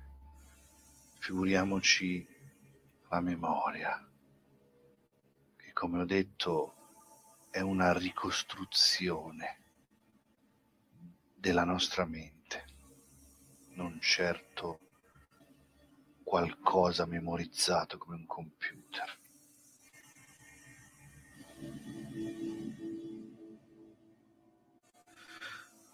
Eh, ho visto tante cose e continuo a vederle. Io me le sono trascinate dietro. Percezioni cosmiche laterali, concezioni ultra reali. Forse la metafisica di Socrate è reale, ma non è come si immaginavano i filosofi o i cristiani. È un mondo più reale del nostro, un multiverso, un universo brana, qualcosa di scientificamente provabile, molto più concreto del nostro universo che non è altro che un marasma di particelle inconsistenti.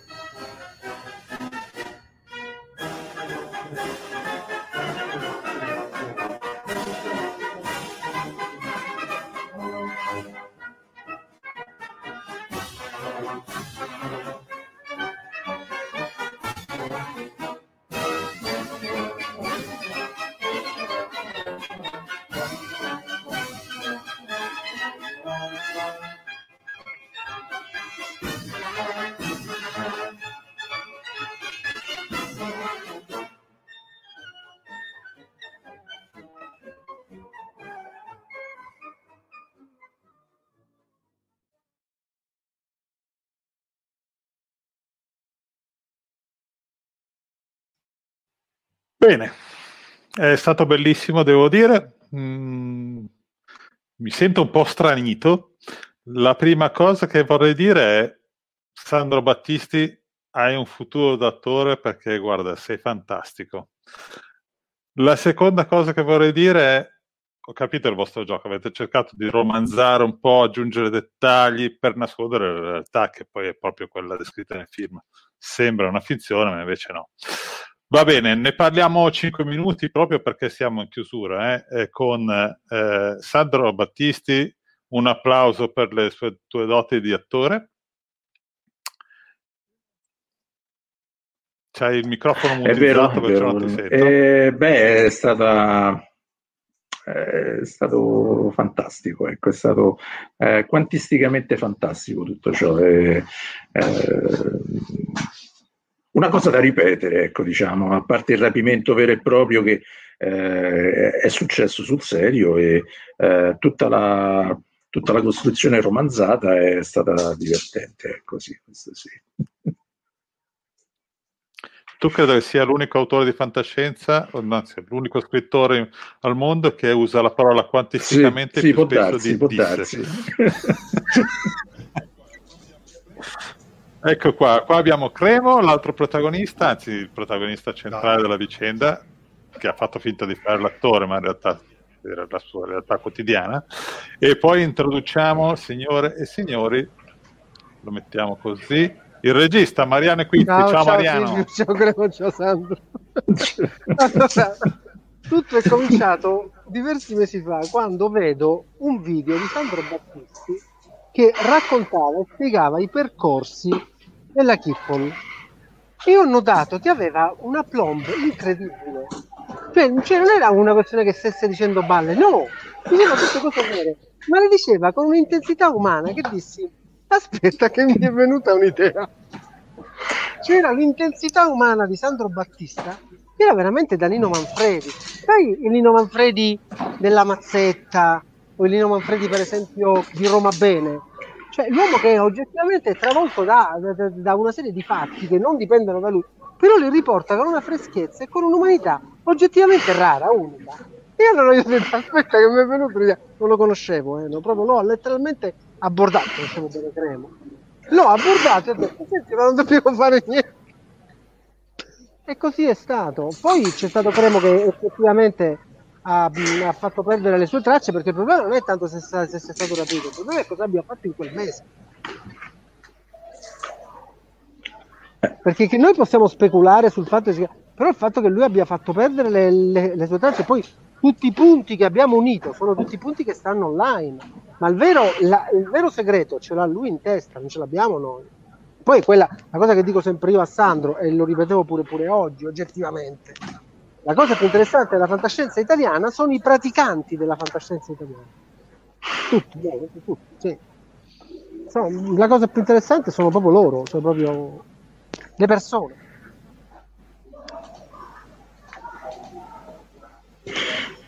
Pronto Sandro? Sì, io sto qui, sto, no, ti sto lasciando eh, no, eh, campo giustamente perché... Sommato c'è poche parole, eh, guarda, perché eh, da un lato... Stata... Poi, poi vedo che Silvio, anche lui è stato rapito da un sottomarino. da un sottomarino in questo momento, non so se l'avete notato. No, anche io credo che... No, no, io non sono stato rapito da un sottomarino, io sono il proprietario del sottomarino. sottomarino è proprio il sottomarino Silvio, sottomarino Deo. Io credo che... Credo che Cremo sia ancora da, rapito da qualche parte perché lo vedo un po', mh, mm, non so, assente. Non... Presidente. No, io non ho niente da dire su questa storia. Ecco, è una montatura vostra e io sono la vittima. Continua a dire l'avvocato sono, Capacchione mi ha già scritto. Sono la vittima. Quello che è successo non lo so, ma è successo che sono stato raggirato da chi non lo so, e per cui io penso sia ancora una montatura, ma vedremo. Eh, tra l'altro l'avvocato Capacchione ha scritto anche a me, eh, devo dire. Certo. non, è nuovo, una, ra- non è nuovo. Una raccomandata venerdì pomeriggio mi è arrivata, pam! A me invece una PEC dell'avvocato Capacchione, mi è, mi è arrivata la PEC. Però è stato, insomma, è stato bello. Poi Posso proporre? Prego. No, volevo proporre un, un applauso a scena aperta a Mariano, ecco volevo proporre ah, questo. Davvero. Comunque, comunque quello che è veramente, quello che è veramente, guarda, hai certi momenti una gran faccia di culo. Reggi. Oh, e tieni conto Silvio, buone alla prima tutte, eh? Tutte buone alla prima, tranne un paio, ma erano tutte buone alla prima. Eh, eh ero ben guidato, dai. Tutte buone alla prima.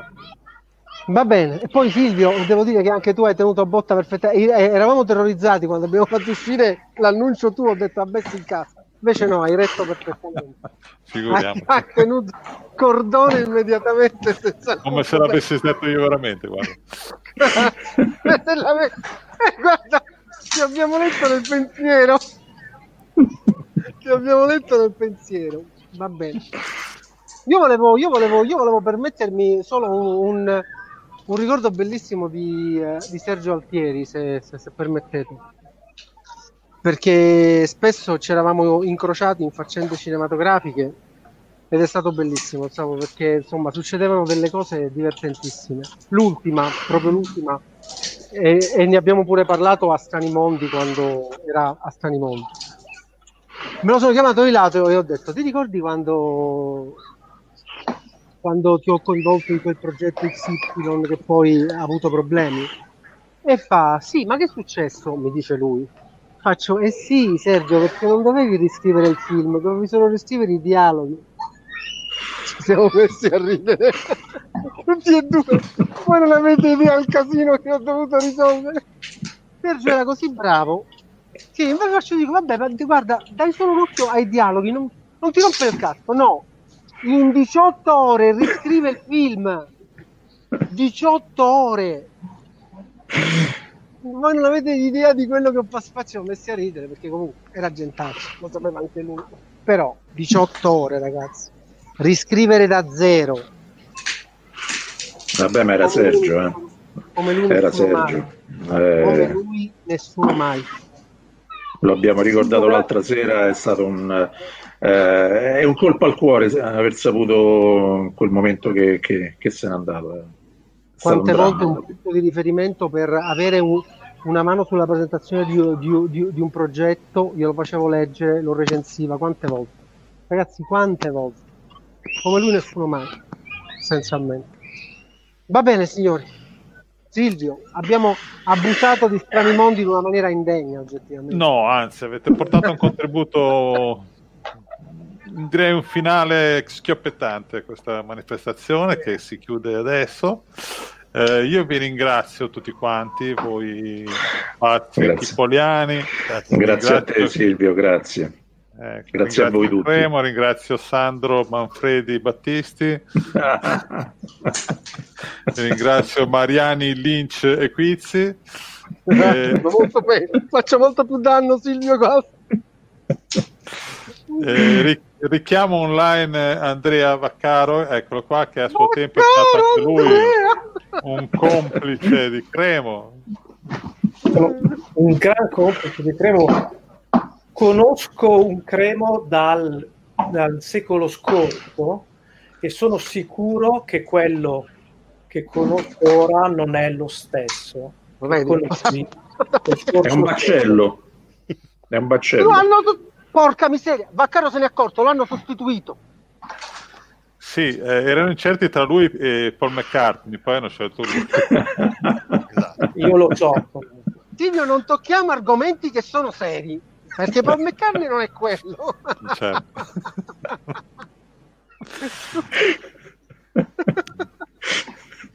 Va bene, va bene, va bene. Grazie, grazie, vi saluto tutti. Ciao, Vi ciao a tutti, dalla- grazie. dalla linea.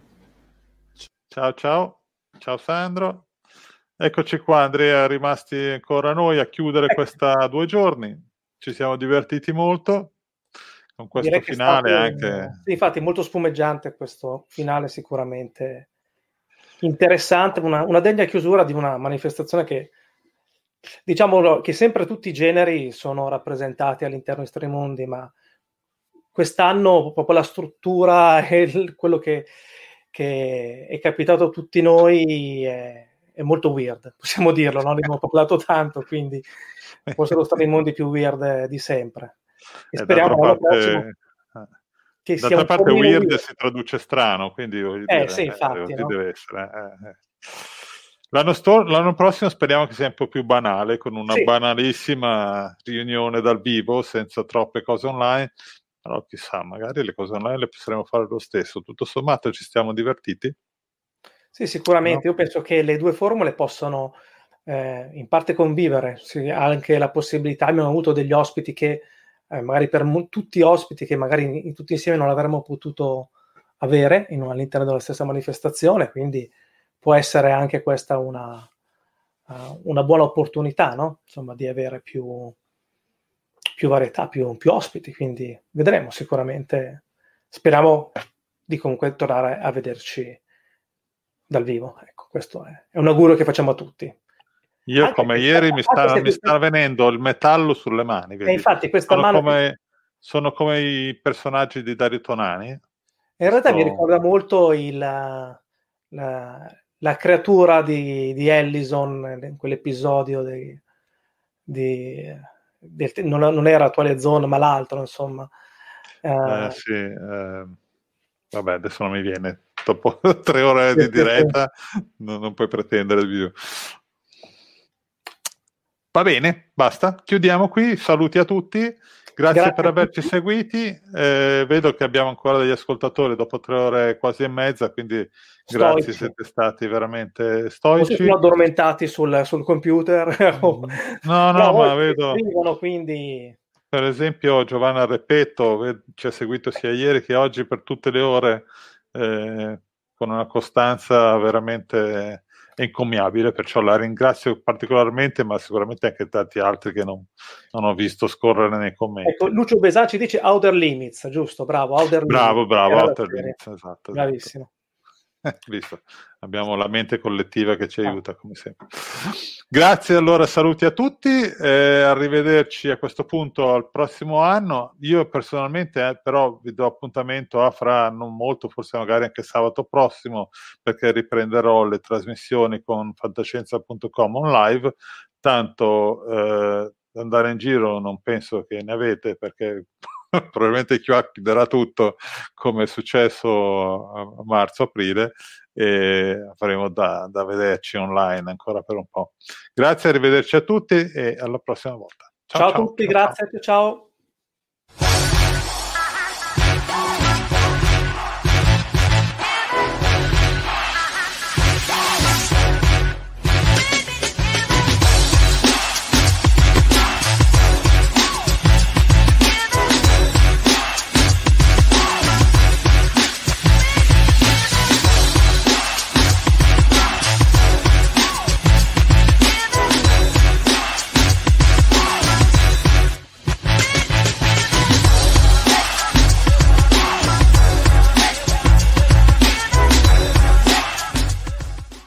Avete ascoltato Fantascientificast, podcast di fantascienza e cronache della galassia, da un'idea di Paolo Bianchi e Omar Serafiti, con il contributo cibernetico del Cylon Prof Massimo De Santo.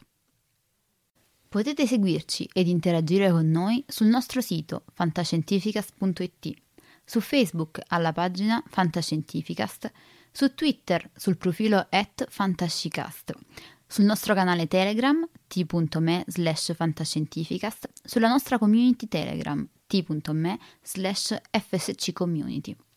Se siete particolarmente timidi, potete utilizzare la vecchia, cara e affidabile posta elettronica, scrivendoci all'indirizzo redazione at fantascientificast.it. Tutte le puntate sono disponibili sul nostro sito, su Apple iTunes, su Spotify e su Podbean all'indirizzo podcast.fantascientificast.it. Se volete, potete lasciarci una valutazione a 5 stelle su Apple iTunes ed offrirci una birra romulana o un gotto esplosivo pangalattico, sostenendoci tramite una donazione PayPal utilizzando l'apposito pulsante sul nostro sito. Fantascientificast è una produzione amatoriale, non si intende infrangere alcun copyright, i cui diritti appartengono ai rispettivi detentori. L'autorizzazione SIAE 5612I5359. Nessun byte e nessun tribolo sono stati maltrattati durante la produzione di questo podcast. Alexa 4 e l'equipaggio di Fantascientificast vi augurano lunga vita e prosperità e vi danno appuntamento alla prossima puntata lungo la rotta di Kessel. Io ne ho viste cose che voi umani non potreste immaginarvi navi da combattimento in fiamme al largo dei bastioni di Orione. E ho visto i raggi B balenare nel buio vicino alle porte di Tannhäuser. E tutti quei momenti andranno perduti nel tempo come lacrime nella pioggia. È tempo di morire.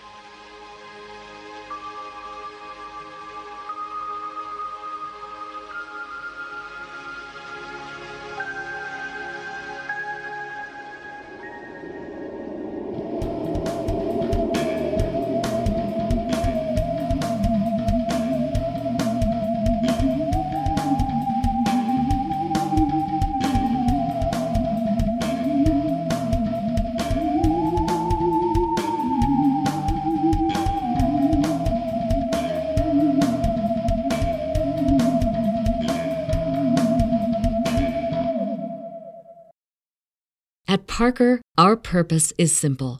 We want to make the world a better place by working more efficiently, by using more sustainable practices, by developing better technologies. We keep moving forward. With each new idea, innovation, and partnership, we're one step closer to fulfilling our purpose every single day. To find out more, visit parker.com/purpose. Parker, engineering your success. As humans, we're naturally driven by the search for better. But when it comes to hiring, the best way to search for a candidate isn't to search at all. Don't search, match with Indeed. When I was looking to hire someone, it was so slow and overwhelming. I wish I had used Indeed. If you need to hire, you need Indeed. Indeed is your matching and hiring platform with over 350 million global monthly visitors, according to Indeed data, and a matching engine that helps you find quality candidates fast. Ditch the busy work. Use Indeed for scheduling, screening, and messaging so you can connect with candidates faster. And Indeed doesn't just help you hire faster. 93% of employers agree Indeed delivers the highest quality matches compared to other job sites, according to a recent Indeed survey. And listeners of this show will get a $75 sponsored job credit to get your jobs more visibility at Indeed.com slash podcast. That's Indeed.com slash podcast. Terms and conditions apply.